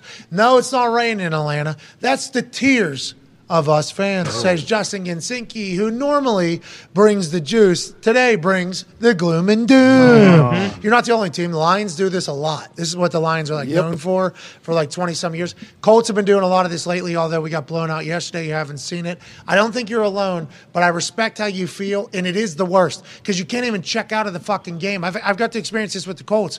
Colts have been in games, a lot of them that they lost this year. They've just been in games, and they've looked terrible. They've looked boring. They've looked like they can't do anything. And for some reason, it's only a one score game or a two score game, and there's still two quarters left. So you can't even fucking check out. You can't even be like, oh, we lost. Let's move on. You have to remain optimistic that something's going to change. You have to think that one play, that one drive, like Tom Brady had with 35 seconds to go in the game with 60 yards is going to happen. And then ultimately it never happens. And you go, I wasted four fucking hours of my life. I can understand where you're coming from, Justin. And we all hated AJ. I mean, that's the life of a football fan, I would imagine. On a bad team. Yeah. Yeah, and everyone, if you're a fan of a team long enough, you might you might hit some rough patches where that's going to happen. But I, I still would rather my team be in close games than getting blown out week after week. Yeah, through thick and thin. Not a lot of thick around here. Yeah, exactly. Bill Belichick said yeah. to the. Uh, What do you have to say to your fans who have been with you through thick and thin? Uh, not a lot of thick around here. At all. We've just been winning the whole time. So you need to relax. But you're right. Most places there is going to be some bad times, and a couple of our teams on this stage and this conversation happen to be going through it. Same with Justin Ginsinki. Uh, but I think the future of the Falcons is bright. I think so. They've been winning games. Artie Smith seems to be the guy for sure as a head coach. I think so. Jeff Saturday is a fucking great head coach. We got hope here too. Yeah. But down there in Atlanta, you know, it seems like the future should be bright. Well, and I don't know if it's around, you know, the entire league, but it feels like at least in this office, like we're all rooting for the Falcons. I feel like Yeah. that's a little different than Yeah. it was in previous years. But that the way that game ended, Just hold on with, the with the with the fumble to fumble, I mean Yeah. that that is that is terrible. Uh, Austin Ekeler fumbling, problematic for the Chargers. Need to figure that out. D lineman fumbling after running 50, 60 yards, 46 yards oh. to give the Chargers a first down and the ball back again. Just tou- this is a tough series. 42 seconds left in the fourth quarter, 17 17. Old buddy striding out. He's going to score a touchdown. No, he's not. His thigh is going to knock the ball out of his hand. Oh, drops the ball. Just see ya. Oh, oh my lord! To his credit, he probably about to get stripped right there too. I. I would like to say to old buddy there, yeah, it looked like there's potential punch coming from the backside. Regardless, we understand you're a much better athlete than we are. We understand you're better at football than us. We understand at this moment you thought you were scoring a fucking touchdown to beat the Chargers. Yeah, With that being said, you can't fumble it with nobody touching it but your forearm. The best part is too he he did return it to out of field goal range, but literally the next play, Justin Herbert just right back into field goal range. And then Cameron Dicker out of the University of Texas kicks his second game winner this year with two different teams, in which he has only played for two different teams. this guy's fallen into the kicker carousel and has showed up both times, both for the Eagles and for the Chargers. Excited to see what he does going forward, but you're not alone in thinking that, Ginsinki. Let's go to the next overreaction. Uh, let's go to Ty Cleanse. I don't know who this is. Ty, is this? Hashtag you? I don't want to overreact, but it's over. Cancel the season. The Jets accountants have all the receipts tucked away, and they're about to run the table. Gary V, Saleh, Douglas, all the boys over there in New York playing for the young team, playing great football. I don't know what they're going to do this season. Keep the receipt there if they end up doing great. I apologize for saying the Yins probably ain't going to fucking win shit this year. That really matters. Although you're going to win a lot of games, you're going to have a hell of a run. I see wild card potentially in there with a loss inevitably to somebody, which is a shame.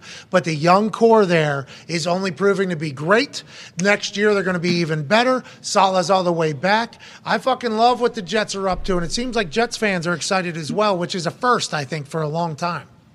Oh, I think it's definitely the the Jets fans are juiced, and, and I feel like it's so valuable to get a guy like Sauce Gardner in first round. He comes in, steps in from day one, and he's a lockdown corner. Like, the, and he's playing with a ton of confidence. I know he got a pick yesterday. Like, having somebody like that is huge for your defense. Now, obviously, I have a lot of players around him that are very good too. But man, when you hit on a corner in the first round, and he comes in, and he's going to be a cornerstone for a long time. Like, it's got to be a good feeling. Well, it's a standard setter for the next draft class. If it's a standard setter for this draft class, like, hey, this is what our guy's doing, and they hit on both. Wilson's doing good things as well. Mm-hmm. I, mean, they hit. They have hit on All of them. Vera-Tucker um, before he got hurt was unbelievable. Breece, Breece Hall, Hall. like they they slaughtered the draft this year. Congrats to the Jets. Excited to watch the Jets the next ten years. Yeah. honestly, excited to watch it. Who knows what they're going to do at quarterback? Yeah, it's really it's every team in the AFC East except for the Patriots, where it's like, oh wow, they have a lot of young talent. And granted, the Patriots still had Bill, so it, it isn't as big of a deal. People still high on Mac. uh no, not at all. No, Really? Really? Yeah. They want Bailey? They want Zappe already? I don't know if they're high on either of them. I don't think you can look at either of those guys and then look at the other young quarterbacks around the NFL and say like, oh yeah, they can hang with Josh Allen and Mahomes and Burrow and even Tua now because Lamar. Lamar. And granted, you know, maybe you get Mac uh, a Lambo, like someone who is a complete game changer where you can just get the ball in their hands and they can take off because he's never had a guy like that. But no, I don't think anyone's high on Mac. Might become more readily available. These wide receivers that are unbelievable. One on ones and seven on sevens are changing the game. You look at all the young DBs out there right now that are drafted high. These guys that have been doing one on ones on for content for the last mm-hmm. five six years. Seven on seven leagues all around the country. Yeah. Ballers, oh, wide receivers, ballers. These young guys are very, very good. I think we need to start recognizing that as well as we continue. Because a couple years ago, whenever a young draft class came through and they were unbelievable wide receiver, I was like, hey, you know, they make content out of like working on routes. Like that's like what they do to get over. Like that's what they they've been getting applauded for working harder. Yeah. From a younger age. They've been getting more reps, more practice. There's content to be made of them competing against each other, doing the exact thing they'll be doing for a profession later. Like they're being encouraged to get better at a much younger age by everybody, not just like a coach or a parent, but the entire world's like, ooh, that's nasty. And now everybody's chasing like that work. I think that is going to have a ripple effect into the talent level at these positions. And I think we're starting to see it. I think it's only going to go forward. So I think the Lambo that you're looking for, I think there's going to be a lot of them coming into the NFL. I, I think weapons and DBs coming into the NFL are going to Yeah. be much better than they have ever been in the past. And I think it's because of the seven on seven, one on one shit going on the internet, personally. Yeah, they're, think- they're, they're playing against the, the top tier competition from like age 12 on. Every then all of a weekend. sudden, every single weekend, they're still like, those guys have a lot of pride. It's all being filmed. Like, it's pressure situations for them. I know it's seven on seven, but still, like, they want to win. You see everything. Like, they're competing, and it's a big deal. Like, that whole circuit. And they're, they're also being coached better, too. There's all these different coaches around them and high profile people and execs. Like, it's, it's a different world, I feel like. And if you get dunked on, you're going to get exposed Mm-hmm. to 1000000s of people as a high schooler. You get you get yammed on as a high schooler at DB, everybody's going to see it. DB hovers over your head, bats it down, dances in your face.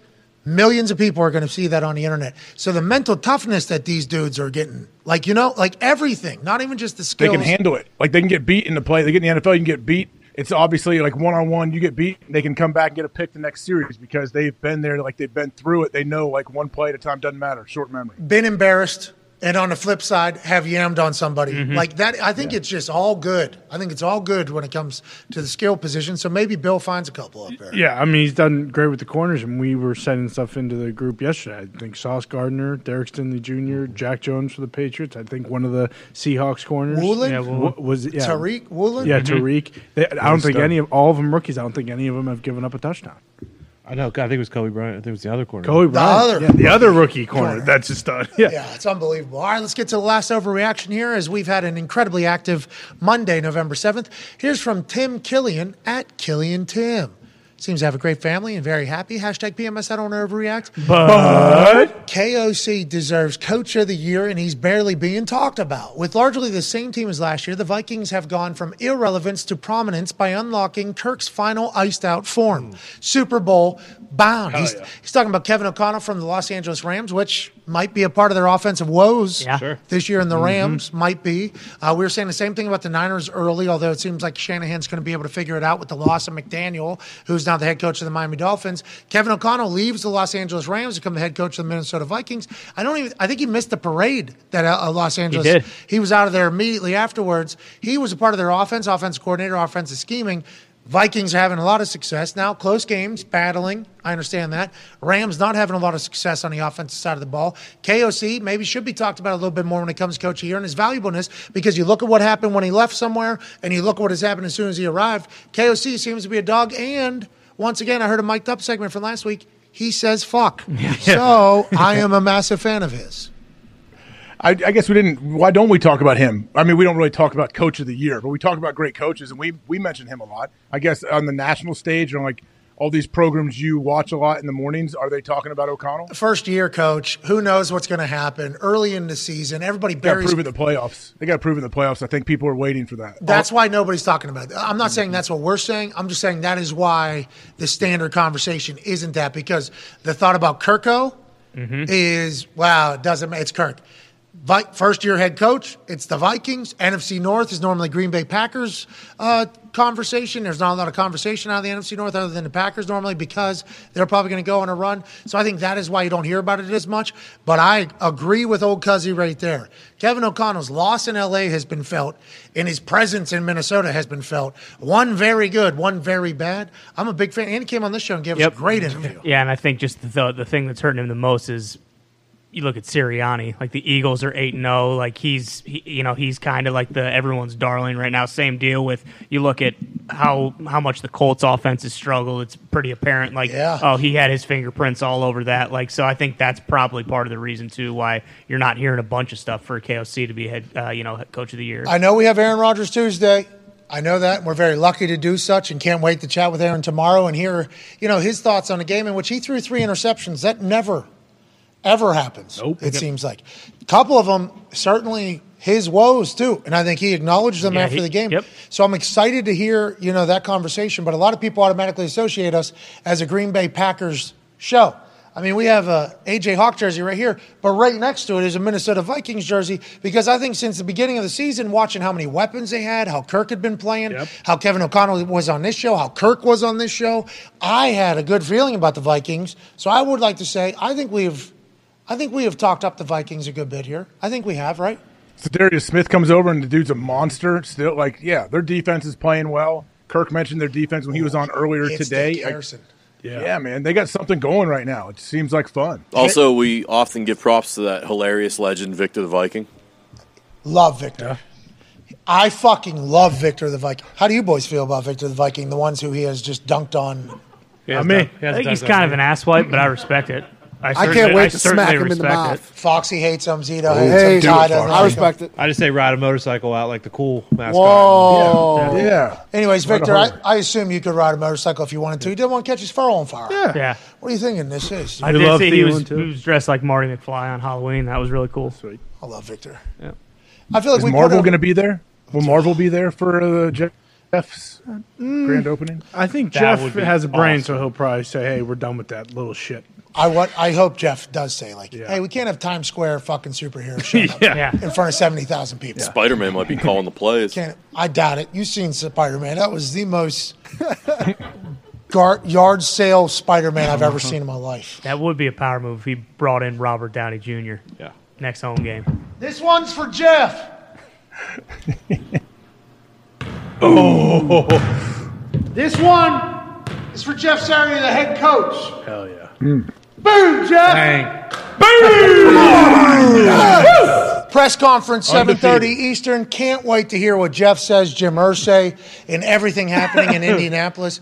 Obviously, tonight's Monday Night Football matchup needs to be chatted about. We need to make our picks. The Ravens, who are sitting at 5 and 3, are traveling to New Orleans. Look for their fans to be fucking awesome. Yeah. Tonight will be electrifying in the Big Easy. The Saints are 3 and 5. The Ravens favored by one and a half. Over under at 46 and a half. AJ, you beat me this past weekend pretty good. There's no way I can get back into this thing. Congrats on that. Let's end week nine with a hit. What are you thinking? I'm thinking Ravens minus one and a half all night. Gus is out. Yep. Mark Andrews is out. Mark Andrews is out Dang for the. Ravens. There's a lot of injuries for the Ravens on this Monday Night Football matchup here. Uh, Lamar's playing, so that should be enough, you would think. Saints. I don't like Andrews being out. Me neither. But also, Like, I'm likely sticking was with good Ravens. last week. yeah, though. Isaiah Likely was a dog. The backup, yeah, likely Yeah. 80. yes. Mm-hmm. Rookie. Okay, what do you think? You like the Ravens? Yeah, I'm sticking with the Ravens. All right, I am as well. Hammer Dahn is in 15 minutes. We can't thank you enough for joining us today. Over 70,000 people were watching at one point.